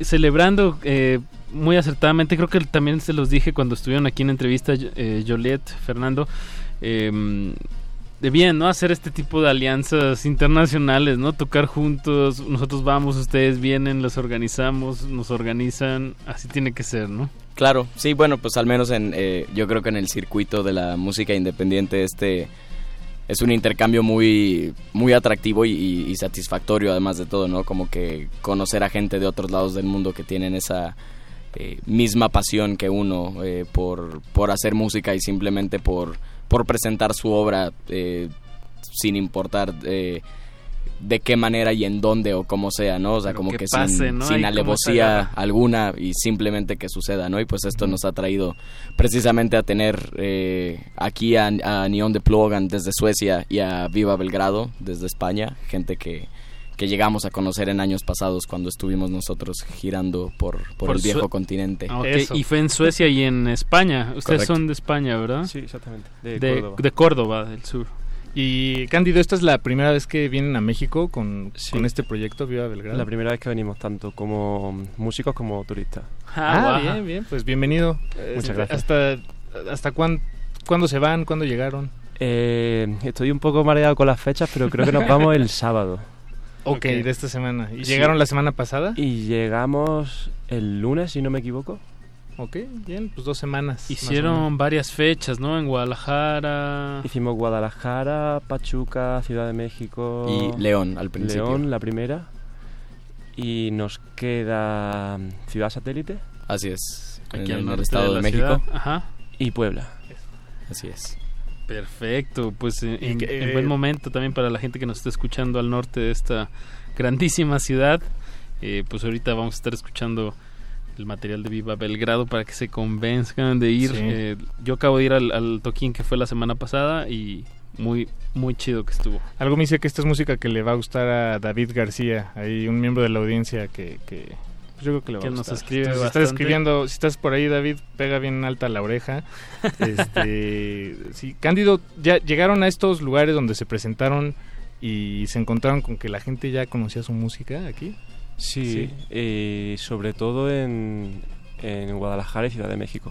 Pero sí, y la verdad que sorprendía porque al final, bueno, es verdad que tenemos el vínculo del idioma y gracias a internet pues la música tiene mucha difusión, ¿no? Pero no deja de sorprender que un país tan lejano haya gente que controle a la banda y se sepa las canciones y cante las letras. Qué chido. Qué buena sorpresa. Hablando de latitudes y lejanías, digo, igual es una pregunta un tanto simplona que probablemente les han hecho, Cándido, pero por qué viva Belgrado y no allá en Serbia y no viva Marruecos o... Sí, es una pregunta que nos hacen mucho y realmente sí. no o sea, me da un poco de pena explicarlo porque es como decepcionante, pero no hay ningún significado detrás, simplemente les gusta cómo suena. Sí, bueno, teníamos con una banda anterior que compartíamos tres de los miembros, queríamos hacer como una especie de EP con simbología de Europa del Este y así, y una de las letras decía yo Belgrado, y a nuestro batería de que por aquel entonces le gustaba, y como no teníamos nombre para el primer concierto pues se acabó quedando, y bueno, un concierto, dos conciertos y al final ya... ¿Y conocen esa región, no sé, sí, que, la antigua... En 2017 de hecho estuvimos tocando por allí. Fue curioso. Viva Belgrado en Belgrado. Exacto. Y hay otra banda de España que es Belgrado. Sí. Nada más. Sí, okay. Sí, que de hecho han venido a México muchas veces. Okay. Hay una fijación ahí con Europa del Este. Hay algo ahí. Pues escuchemos algo de Viva Belgrado para empezar a aceitar esos oídos. Escuchemos este tema que se llama... ¿Cómo lo hemos dicho? Anapurnas. Sí, Anapurnas. Bien. La tenemos ahí listo. Muchas gracias, Betoques. Vámonos, música.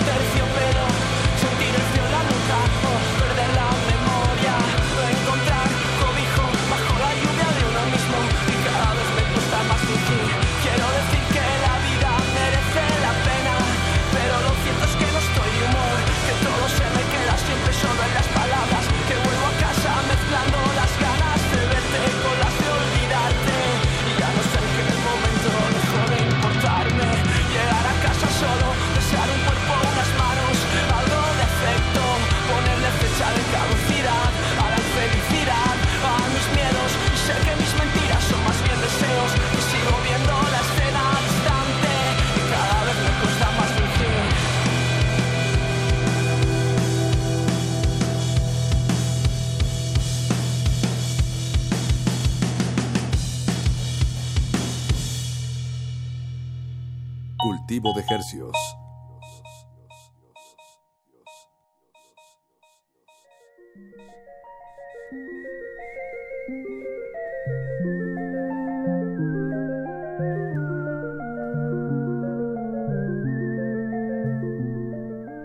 Acabamos de escuchar Organismos Audiosensibles, el tema se llamó Anapurnas, de nuestros invitados de esta noche, Viva Belgrado. Que aquí está Cándido, el guitarrista y vocalista de esta integración, que nos acompañan desde España por primera vez acá en México. ¿Cómo estamos? ¿Este fue el sencillo de este disco, Cándido? Sí, fue... Bueno, realmente nunca hemos promocionado un disco hasta ahora con sencillos, pero fue, digamos, el tema que... salió primero. Elegimos para hacer un videoclip y así, el que siempre que hemos tenido que usar en alguna radio o entrevista, así, creemos que es como un poco el que simboliza la dinámica del disco en general. Este disco lo sacaron en 2016, sí. ¿Es el de Ulises? Exactamente, sí. Ulises. Y después de eso tienen un par de sencillos más publicados. Sí, exacto. Que serán... son... temas ahí flotantes, huérfanos, sí, o sí. Estarán acobijados de algo. No, apetecía, porque siempre habíamos trabajado hasta ahora en formato EP o en formato álbum, y digamos que nos apetecía hacer algo un poco más libre, sin la atadura del concepto que a menudo te impone un LP, ¿no? Claro. Y de paso jugar pues un poco con otros elementos, como el segundo single que sacamos, de hecho pues tenía un poco de influencia electrónica, con un arreglo con 808 y así. Okay. Y una caja de ritmos. Ok, bien. Porque queríamos compartirles otro tema de este disco que se llama Ulises, un poco por necesidad mía, Cándido. pero en realidad también tenemos los otros dos sencillos aquí a la mano, los que ya publicaron. Digo, como es más reciente, no sé si tengas, como miembro de la banda, pues tengas ganas de sí. Tal vez darle más aire a eso que a lo anterior. Sí, pues, si te digo la verdad no lo había pensado, pero ahora que lo dices, quizás poner Guillotina, que fue el segundo sencillo que sacamos, tendría sentido, sí. Ah, bien, no, claro. Es que yo también me quedé pensando que pues, se puede. ¿La banda ya cuántos materiales tiene publicados? Nosotros sacamos una maqueta en 2012, un EP en 2013, el primer LP en 2014 y el segundo LP en 2016. Y junto a eso los temas sueltos en 2018, el año pasado. Exacto. Bien. Pues sí se nota en el escenario una banda que ya lleva desde el 2012, cuarteto, 2 guitarras, bajo, batería. Pues no se los pierdan. ¿Dónde van a estar tocando el viernes? Jueves. Hacemos jueves y viernes de esta semana. Son las últimas 2 fechas que tiene Viva Belgrado aquí en México. Y van a continuar una gira por Latinoamérica, ¿cierto? Ah, sí, vi que van a Guatemala y a Costa Rica. Sí. Así que el jueves vamos a tocar en el Estado de México. Va a estar Viva Belgrado, va a estar Joliet.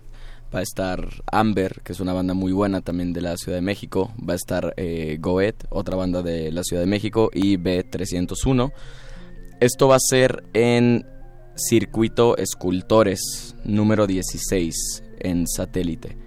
Va a ser un show en casa, por lo que el cupo es limitado y tiene un costo de 80 pesos. Así que para quien quiera ver a Viva Belgrado por última vez en la zona metropolitana. Así es, pues el jueves es su oportunidad, ya que el viernes tocamos en Puebla y después pues ya seguirán turisteando y comiendo tacos hasta hartarse e irse a Guatemala, ojalá no con una infección estomacal.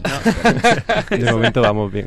Eso. Bien, pues este jueves, Circuito Escultores número 16. Correcto, en Satélite. En Satélite, cupo limitado, costo 80 pesos. Sí, está muy bien, vale toda la pena. Sobre todo, pues sí. Digo, si les gustó lo que ya escucharon y quieren verlos en vivo, pues esta es la oportunidad. Escuchemos un segundo tema. ¿Cómo se llamaba? Perdón, Guillotinas. Escuchemos Guillotinas de Viva Belgrado. Están en Cultivo de Ejercicios.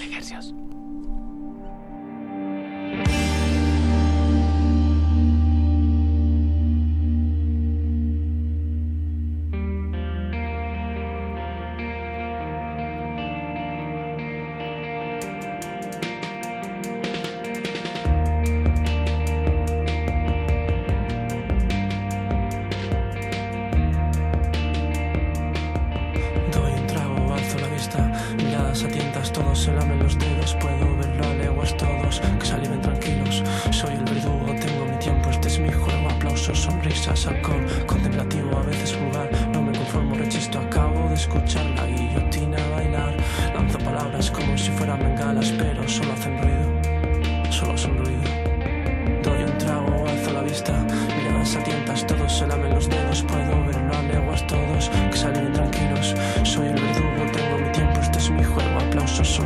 alcohol, contemplativo, a veces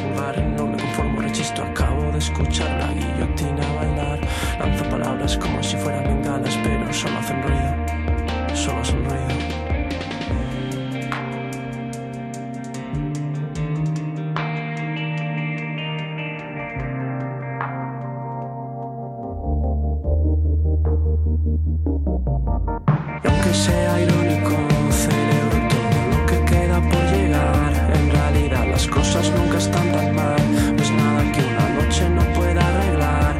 Exacto, y aunque sea irónico, celebro todo lo que queda por llegar. En realidad las cosas nunca están tan mal, no es nada que una noche no pueda arreglar.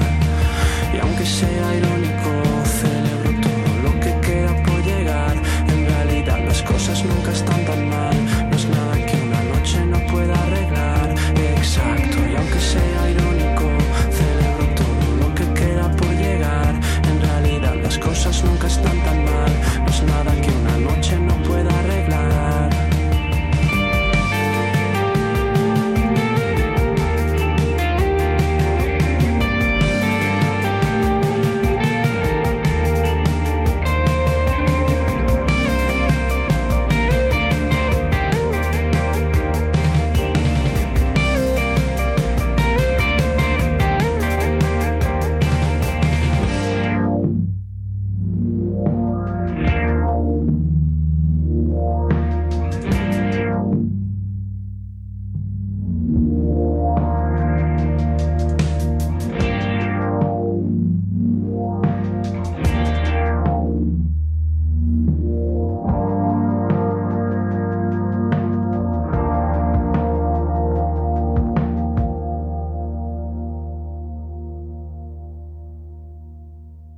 Cultivo de ejercicios.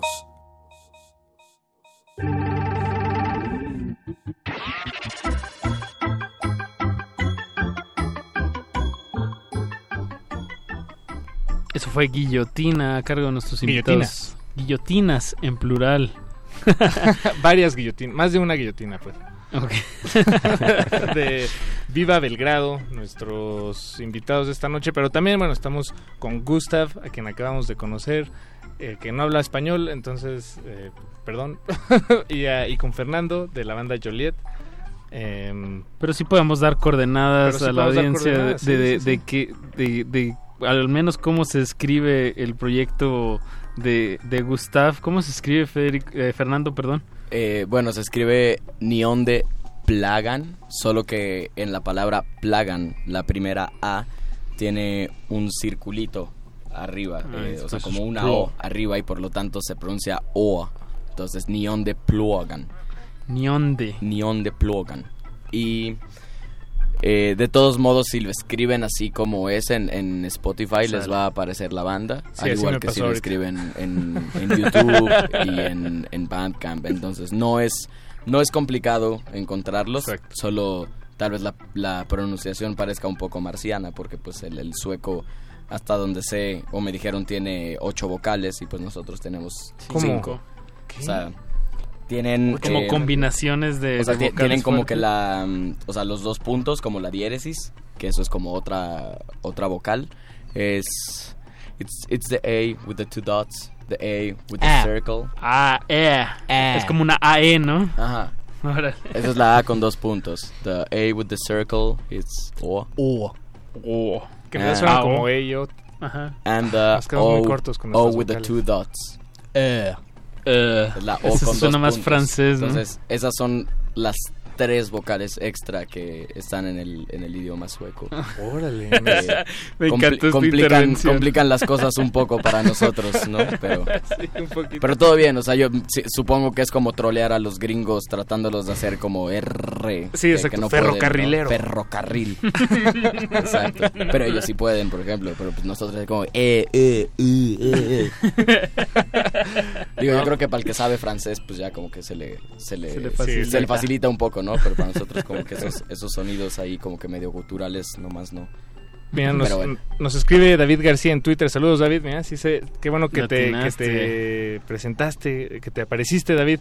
Dice: hola, Remodulada, he escuchado últimamente de toquines de bandas en casas particulares, principalmente en Satélite. Saludos al Cultivo de Ejercicios. ¡Qué bueno! Pues sí, porque, bueno, no pues sí, más bien así es, querido David García. Este jueves se estarán presentando en el circuito Escultores, allá en Ciudad Satélite número 16. Vayan, sigan a Joliet. ¿Están las tres bandas? Viva Belgrado. No, Neon the Plogan en realidad ya terminó su gira por México. Ah, claro, sí, nos dijiste que ya se en realidad van, ya sí. Hoy fuimos a dejar a los otros tres miembros de la banda al aeropuerto, pero Gustav se queda un día más, él vuela el día de mañana y pues bueno, lo estamos paseando bien durante su último, bueno, sus últimas horas. Qué mejor, un paseo aquí en el 96.1 de FM Radio Una. Así es, entonces lo que queda del tour ahora es Viva Belgrado junto a Joliet. Ah, bien, bien. Pues, bueno, pues ya escuchamos. Bueno, a Joliet ya los tuvimos hace un par de semanas, correcto, o 3 semanas. Estuvo muy bien, repitámoslo, sí, por favor. Claro. Pero bueno, ahorita que ya escuchamos 2 temas de Viva Belgrado, que Cándido, estarás de acuerdo conmigo, el rango de emociones y dinámico de las vocales de su proyecto y de, pues, y la de intensidad la música, de la sí. música, me parece muy interesante, ¿no? Que tengan estos 2 extremos casi opuestos. Sí, bueno, tan gritados o tan tenue, ¿no? Sí. O hablado, ajá. Sí, algo que hemos intentado explotar mucho y creo que es realmente una de las características que mejor define a la banda. Claro. Sí, de repente hay momentos casi iba a decir como Sigur Rós. Bueno, vi aquí en su Facebook que dice post nada, así, dije wow.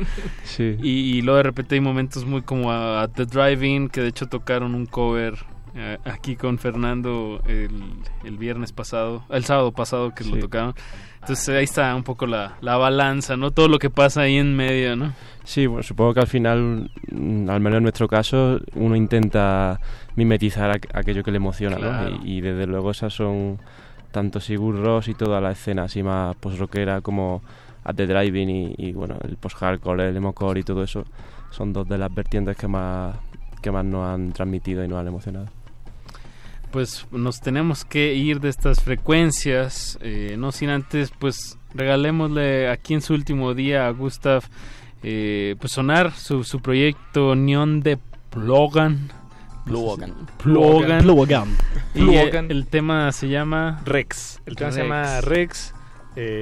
Gustav, this is for you. Thank you for visiting. Mexico. I like Mexico. Hope to have you soon. Now say your catchphrase. What's your catchphrase? Por supuesto? No. Por What? Supuesto. The other one. Which one? About the toilet. Oh, ¿dónde está el baño? Muchas gracias, Cándido, Fernando, Viva Belgrado. Nos vemos con Neon the Plogan y Joliet aquí, que estuvo presente. Escuchen Luz de Bora, gran disco que salió este año. Escuchamos Neon the Plogan, el tema se llama Rex. Y con eso nos vamos. Chao.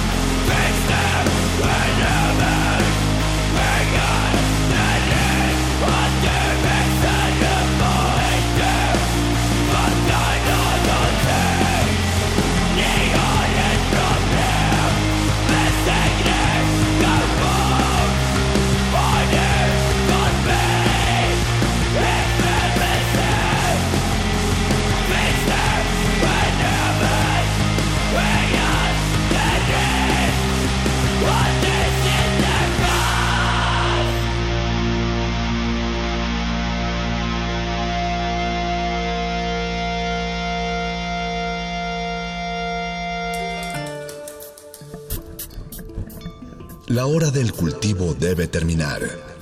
Así, el sonido podrá florecer.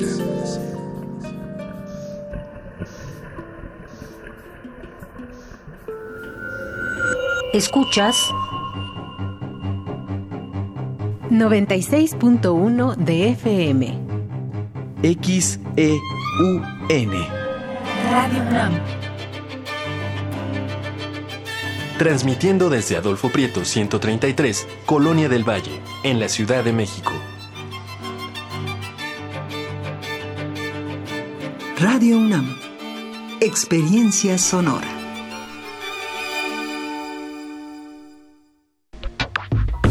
Hay puntos de vista y puntos cardinales, puntos decimales y puntos de intersección, punto y aparte, punto y seguido, dos puntos y puntos suspensivos.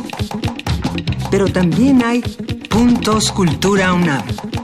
Con ellos, los universitarios podrán asistir a las actividades artísticas que organiza la UNAM. A partir de este agosto, cada uno de los 350,000 alumnos inscritos en la Universidad Nacional Autónoma de México contará con 500 puntos Cultura UNAM, que podrá canjear por entradas a conciertos, funciones de danza, teatro y música, así como libros o revistas de la UNAM. Inscríbete en comunidad.cultura.unam.mx.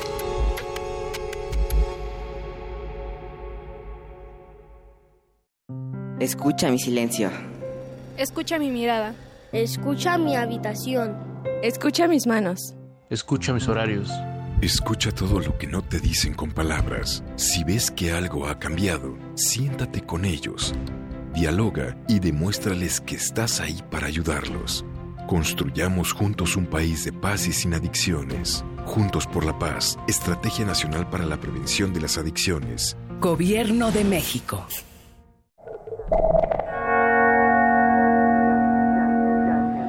Jan Hendrix, Tierra Firme. Desde su llegada a México en 1975, Jan es una figura clave en la escena artística del país, produciendo obras inspiradas en la estética del viajero y naturalista, incorporando experiencias visuales y culturales. Museo Universitario Arte Contemporáneo, MUAC, en Ciudad Universitaria, del 4 de mayo al 22 de septiembre de 2019.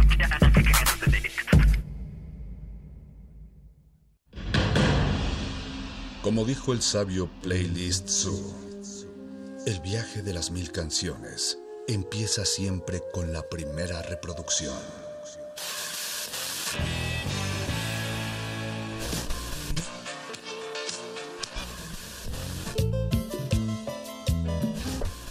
A continuación, un maestro te abrirá la puerta de su lista de reproducción.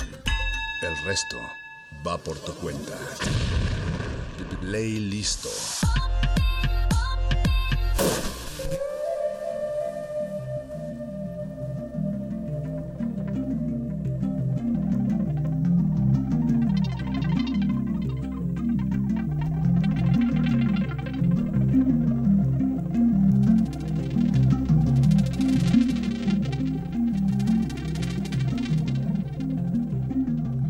Uno de los pocos intelectuales que aún existían en los días anteriores a la catástrofe, expresó que quizás la culpa de todo la tenía Aldous Huxley.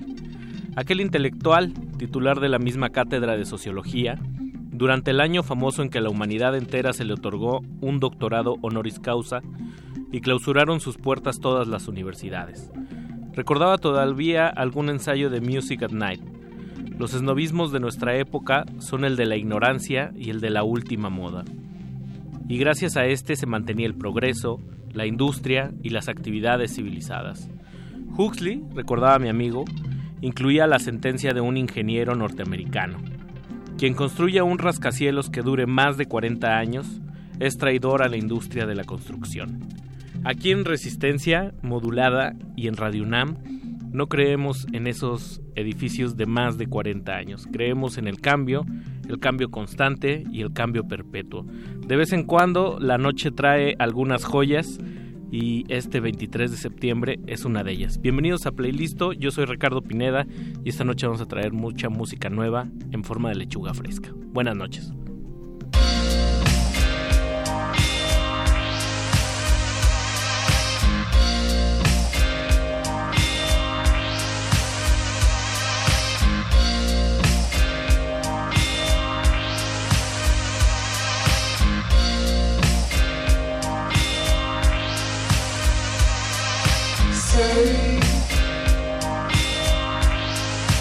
Say what you need to say.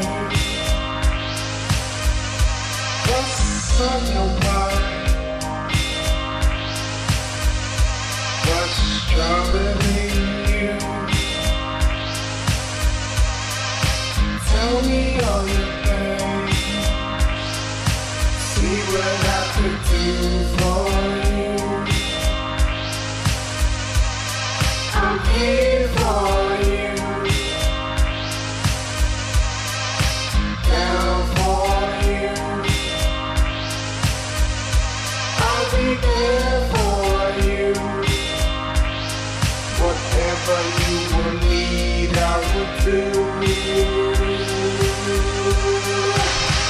me what's wrong. What's wrong with you? Tell us all. What's wrong with you?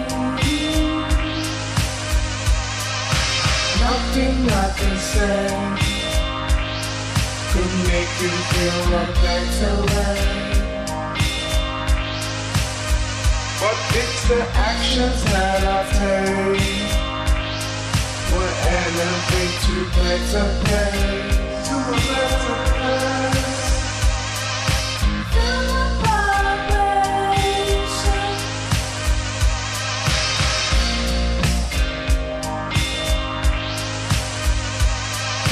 Feel the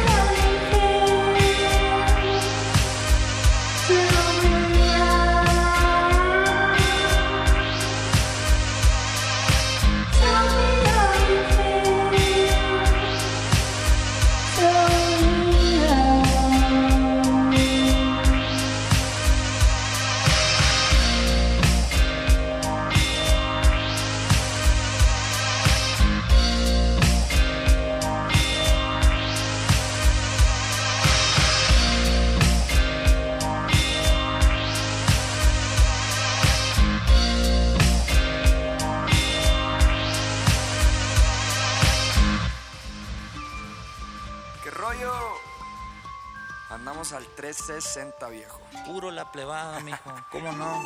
¡Ea! ¡Ánimo, plebada! Para toda mi gente de rancho, viejo. Hey. Ya traigo las botas bien puestas, bien armadita la tejana. Listo pa' cotorrear con la plebada. Ahora cargo, pero antes no había nada. Por eso ahora me celebro con la banda. Yeah. La 38 bien papá. Pa' la bailada, que saquen las botellas de bucanas. Ahora me buscan todos los que no me hablan. Yeah. Si me ven otra vez que pasé por los malecones. No nací en cuna de oro, pero ya salí de pobre. Yo que no lo tengo todo todavía, que seguimos sobres. Me quiero amanecer, cálense los acordeones. Unos corridones, yeah, pa' que me mencionen. Yo, un whisky doble, yo, polvo de sabores. Yo, saludo pa' hombres, yeah, con puros plebones. Yeah, damos a la orden, yeah, pa' cumplir favores. Yeah. Así nomás a la verga, combo, cómo no. compadre, el jale se viejo. Ya traigo las botas bien puestas, bien armadita la tejana. Listo pa' cotorrear con la pleba. Ahora cargo, pero antes no había nada. Por eso ahora me celebro con la banda, yeah. La 38 bien fajada, unas plebes pa' la bailada. Que saquen las botellas de bucanas. Ahora me buscan todos los que no me hablan. Empeñados, todo caro, arremangados, en limosina. Salen fajos, cuadernazos, están comprados, no hago fila. Hazme un paro, hazte un lado, si no estás contando en libras. Aplevado, si me quedo, estoy subiendo hasta la cima. Eso me enseñó mi papá, un buen gusto para gastar. Me gustan las combinas, pero más andar relax. Aston Martin manejar, unas plebes voy a jalar. Los gustos me supe dar, el que tiene viene y va. Pa' donde quiera, loco, la pleba con Adriel Favela. Ya traigo las botas bien puestas, bien armadita la tejana. Listo pa' cotorrear con la pleba. Ahora cargo, pero antes no había nada. Por eso ahora me celebro con la banda, yeah. La 38 bien fajada, unas plebes pa' la bailada. Saquen las botellas de bucanas. Ahora me buscan todos los que no me hablan, yeah. Qué pendejos. No mames, todo bien. ¿Ontás, mija? Pa' mandarte una carreta. Con lo que saliste, mi amor. ¿Qué rollo, mi chuy?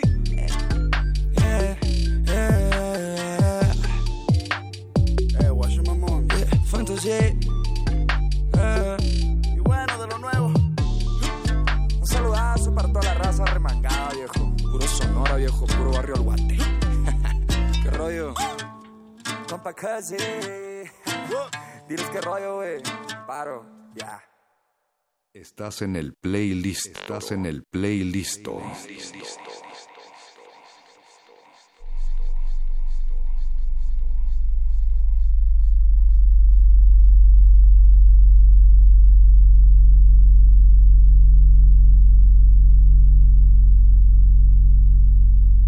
Y reza ese adagio y ya hoy chocoso lugar común que el hip hop de alguna manera tendría que funcionar o fungir como el periódico o el diario local de tu barrio.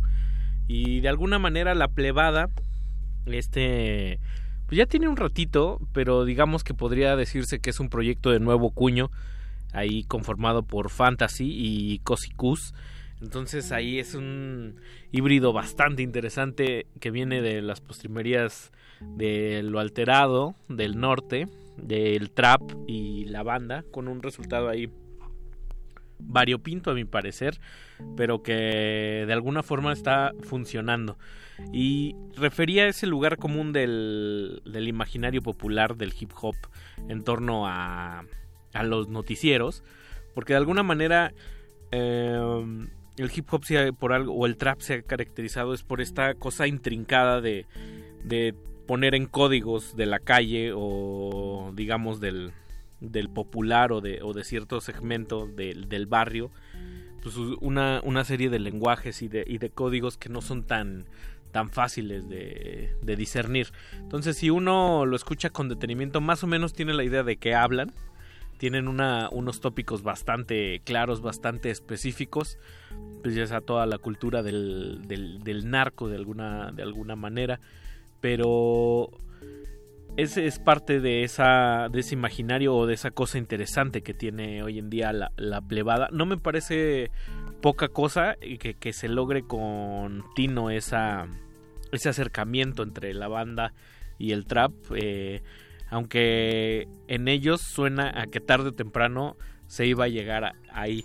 Recordemos que cuando salió Nortec también hace más de una década, pues también pasó por ahí, ¿no? Cuando escuchamos la música electrónica con lo norteño, pues fue como toda una revelación. Y si uno escucha este disco debut, apenas salió hace la semana pasada todo el disco completo, pues escuchará también esas frecuencias de donde vienen. Pues iniciamos el playlist de esta noche con ese primer bloque Por ahí empezamos con una canción. Nos preguntaban por ahí en redes sociales si sonaba a... si era algo cercano a Ariel Pink. Pues algo más o menos. Se trata nada más y nada menos que de Lord Tusk. Lord Tusk es un productor británico. Algunos lo conocen más por su participación con DJ Skrull y Steve Julien ahí en Baby Father, este proyecto alterno que tiene Dean Blunt. Son toda una playa de pues, productores muy, muy prolíficos de Londres. Y Lord Tusk está grabando en un sinfín de sellos de prácticamente desconocidos, muy independientes. Y esta canción que se llama Tell Me viene en un 7 pulgadas que salió apenas hace cosa de 10 días con el mismo nombre. Una cosa como de 2 tracks ahí. Y justo Lord Tusk es muy amigo de Ariel Pink y les gusta como jugar de repente en este vaporwave, en ese soul deconstruido, en estas cosas como Hypnagogy, que mucha cosa como de falsa nostalgia, diría nuestro amigo Paquito de Pablo. Ahí si tienen oportunidad, hay otro proyecto bastante interesante que solo salió en cinta y está por ahí rondando en Bandcamp, de Lord Tusk, que además Lord Tusk le gusta salir siempre... jugar con las dobles, las triples o las cuádruples identidades, y tiene otros nombres. Ahorita les voy a decir algunos de ellos. Ese proyecto que les digo se llama Sunrunners y lo encuentran ahí en Bandcamp. Tiene Sun con doble N, Runners, y de alguna forma es algo como lo que escuchamos, como un pop ahí bastante extraño, con algo de reminiscencias a la época soul noventera, Whitney Houston, pero ya saben, pasados por la cosa vaporosa, por la cosa post-internet, mucho morado en el aire.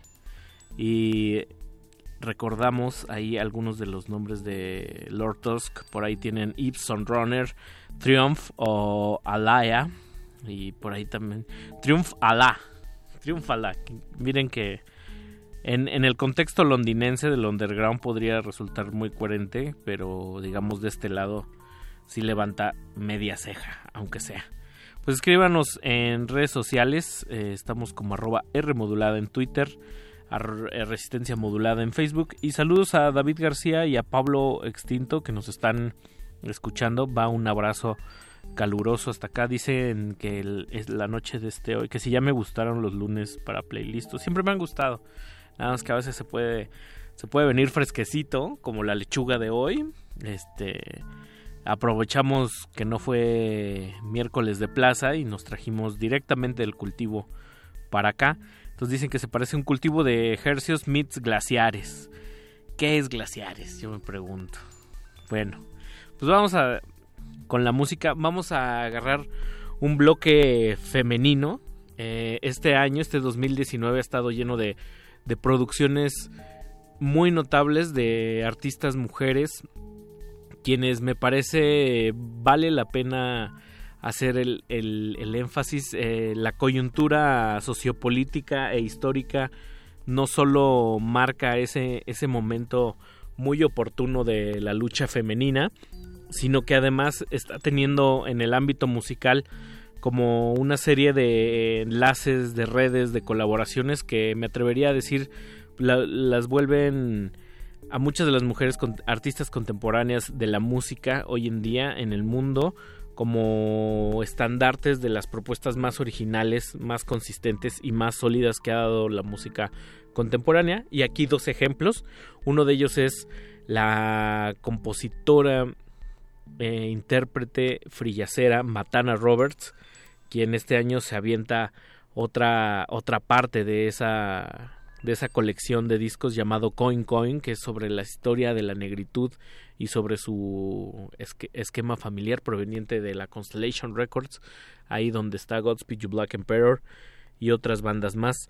Y luego amarramos con la gran Jenny Eichbald, quien recientemente lanzó su nuevo disco en las Sacred Bones, que se llama The Art of Love, y esta canción viene en colaboración con Vivian Wang y Felicia Atkinson, que Felicia Atkinson también se aventó un discazo de 2019.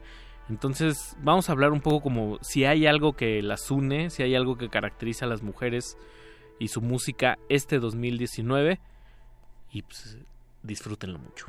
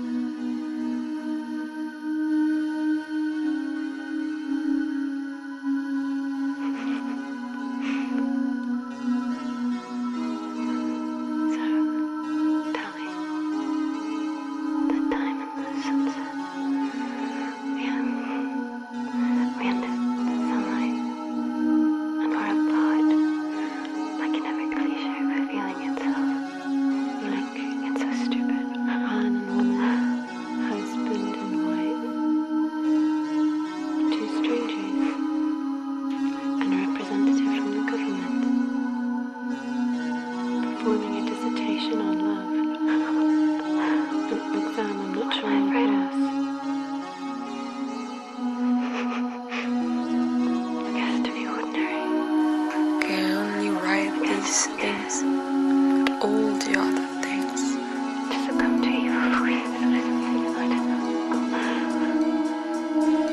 The curves on her face, the most ordinary, the ones she sees the most, the ones that make her cringe, yet have the power to calm her from her panic attacks, because she knows her hands fit there.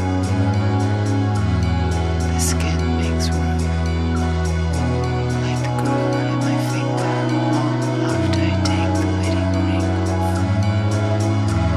It wrote something there on my finger, and my skin just gave in.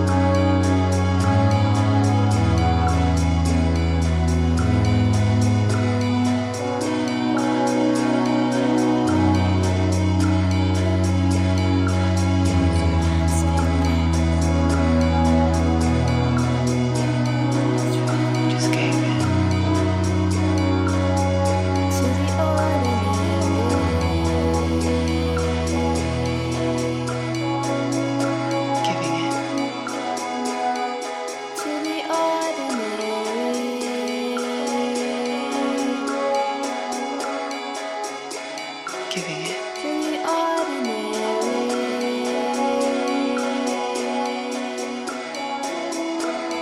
to the ordinary, to the ordinary.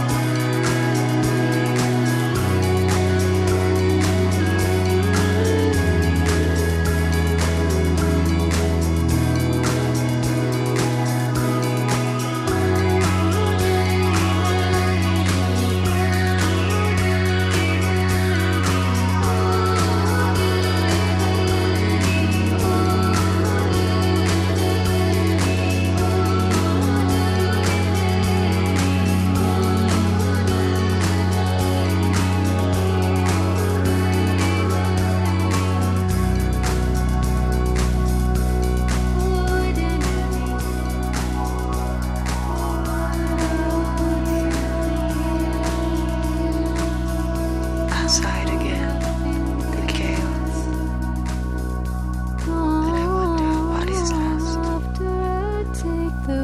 We don't always get to choose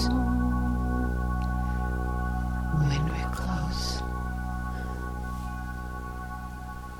and when we're not. Complacencias musicales de personajes poco complacientes. Estás en el playlist.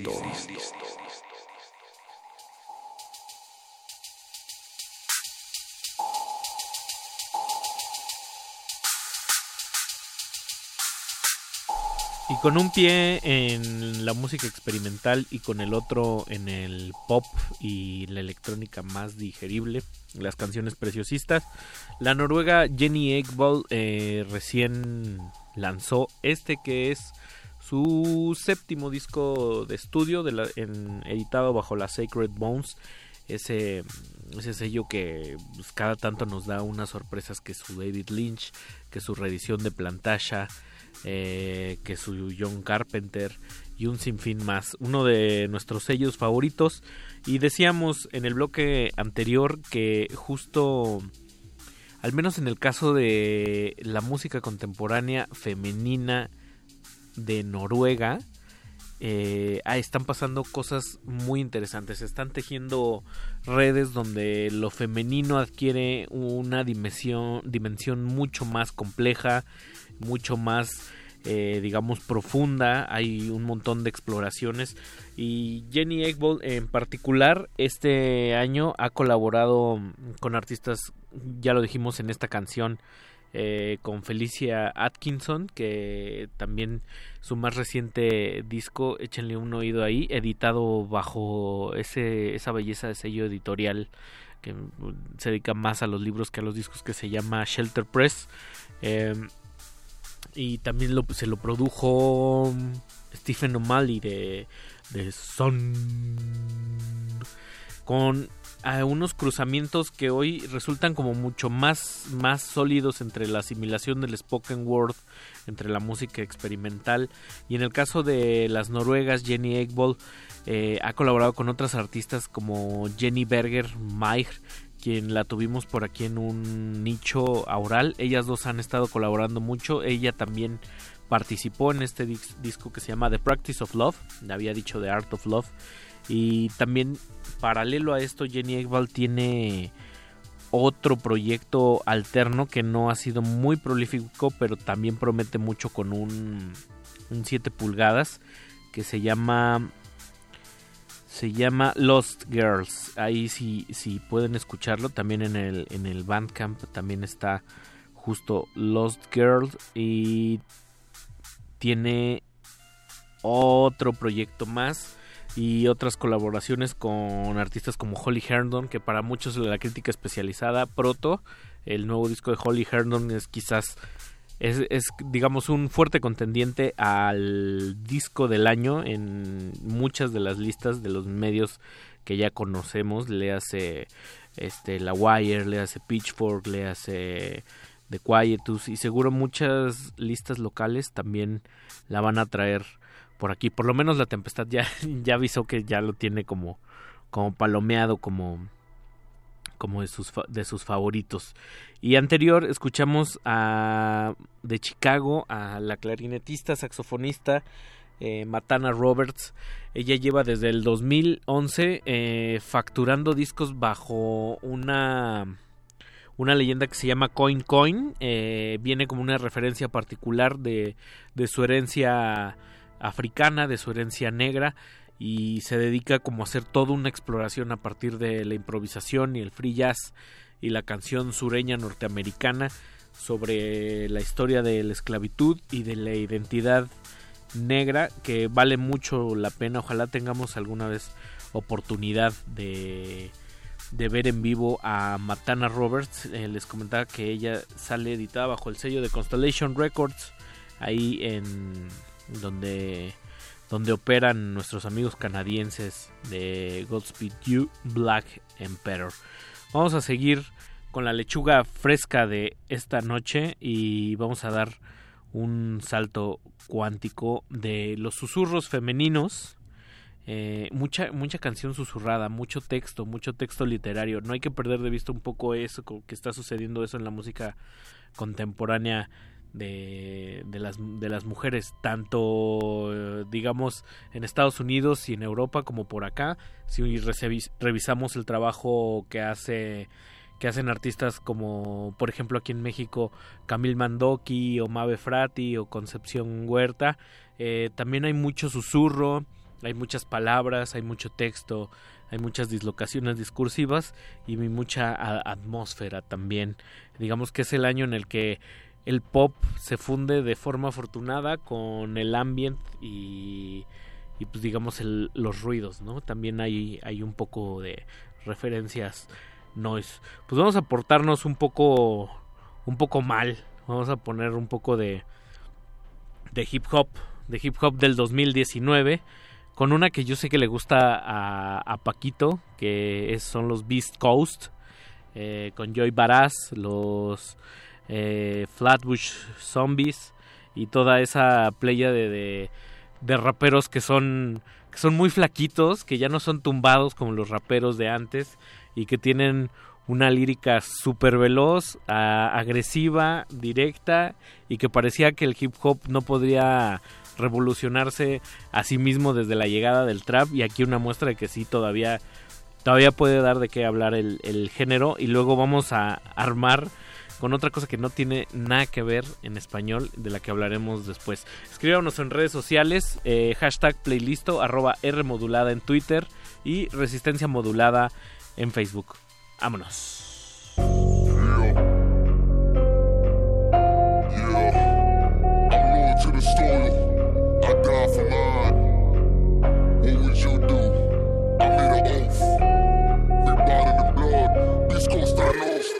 Everybody's saying I'm a dead man. This right here's a confession. I never show love with my left hand. Never really fuck with no yes man. I think at least he be my best friend. Dick so big, he's an educator. Really have to leave the house without my whipping. If you hate and plot from a distance, die. Everybody saying that I'm reckless. I ain't evil, but I got some bad intentions. I never show love with my left hand. You my brother, you don't even got a question. I never was the one that's so expressing.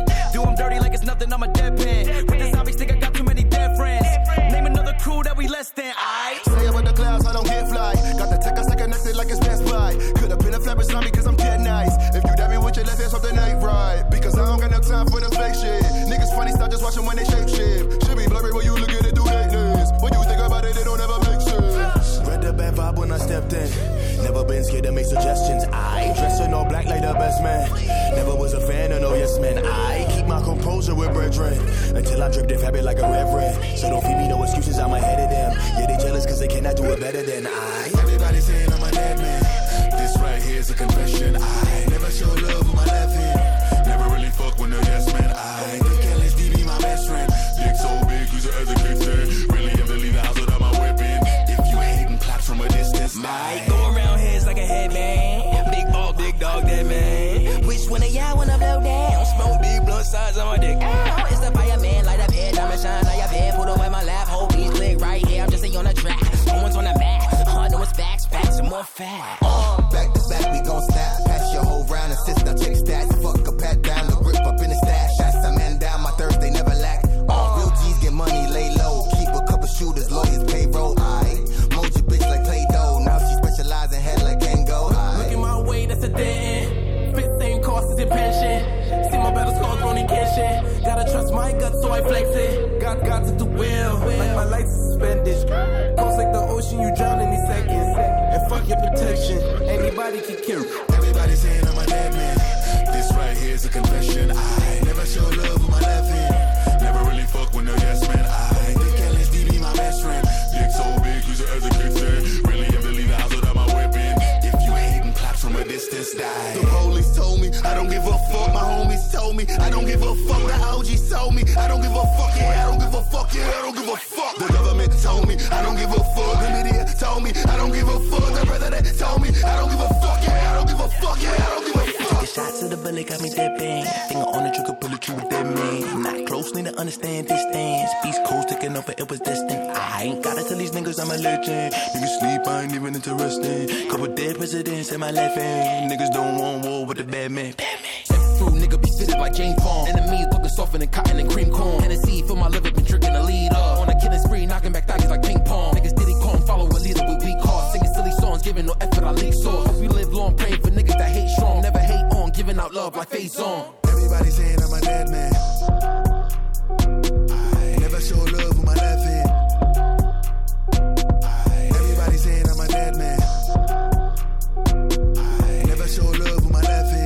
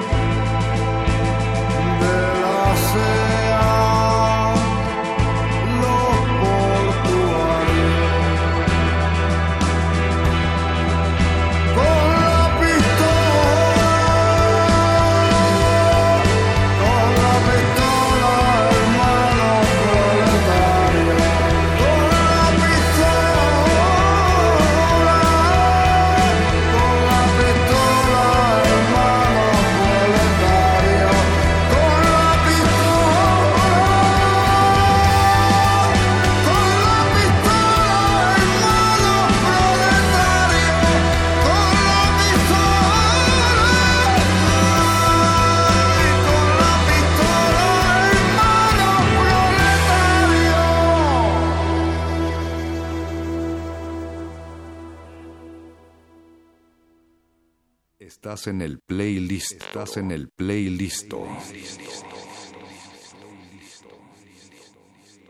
Y será el próximo 16 de octubre.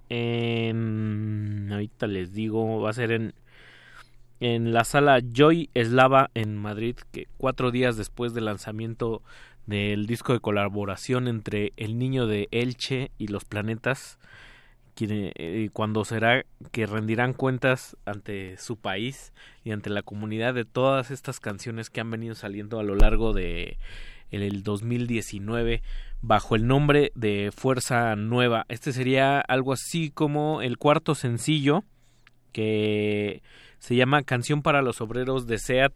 Una cosa interesante de esta canción, lanzada justo el pasado 11 de septiembre, que se celebró algo así como el Día de Cataluña, es que es una adaptación del himno Les Segadors de Barcelona, que revierte todo su sentido y se lo dedica a la lucha proletaria, sobre todo a este grupo de obreros de la SEAT, que eran unos huelguistas parados y que fueron encarcelados de forma injusta.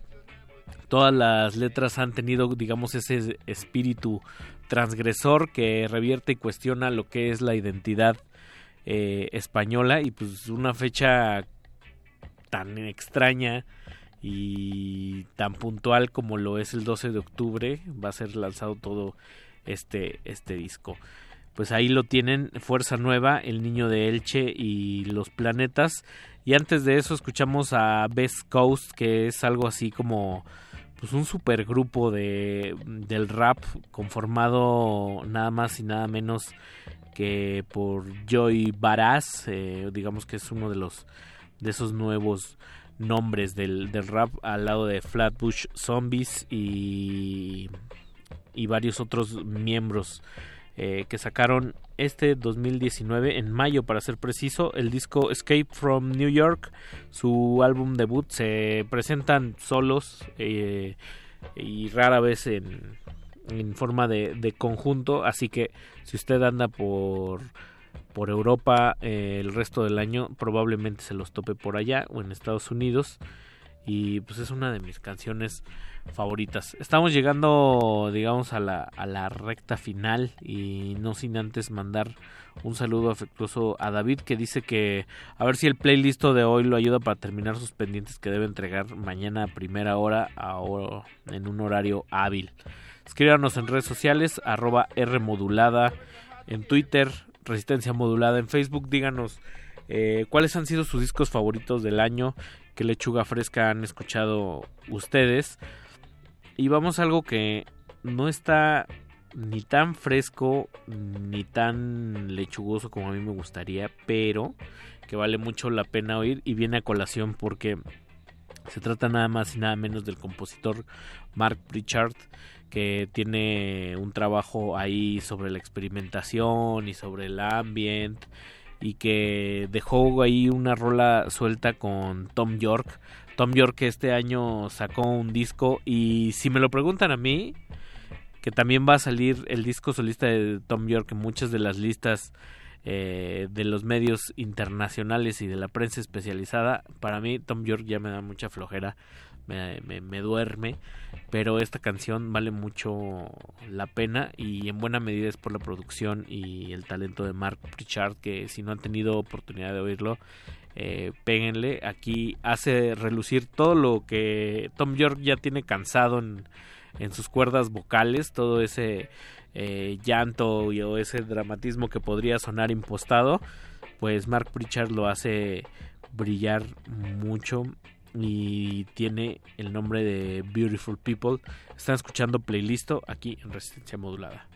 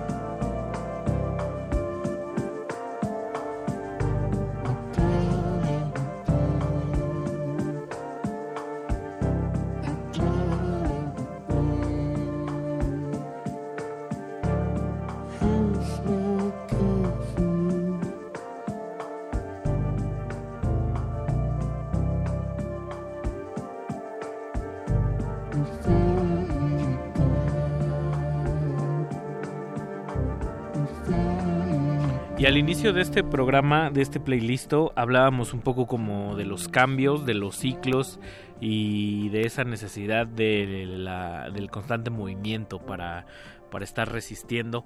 Y pues de alguna manera esos ciclos pues también se cumplen, también llegan a tocar un punto de inicio y un punto de final.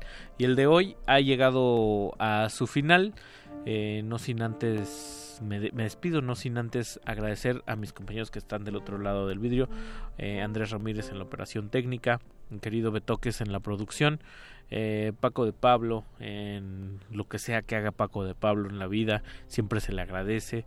Y también se le agradece a Apache por esas bonitas canciones que hace. No deje de escuchar su disco, está ahí en Bandcamp. No nos paga, no, es viene From the Heart.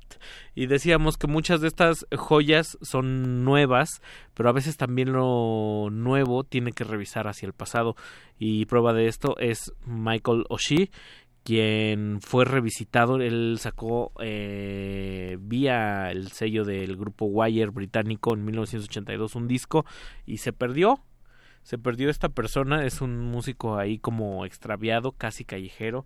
A muchos les recordará a Lara G con un instrumento de este tipo, salterio. Bueno, yo me despido y esto fue Playlist. Disfruten la noche, naveguen tranquilos y nos escuchamos el día de mañana. Hasta luego. Tu casa está ahí, donde escuchas tu música. Vuelve a ella. Playlist.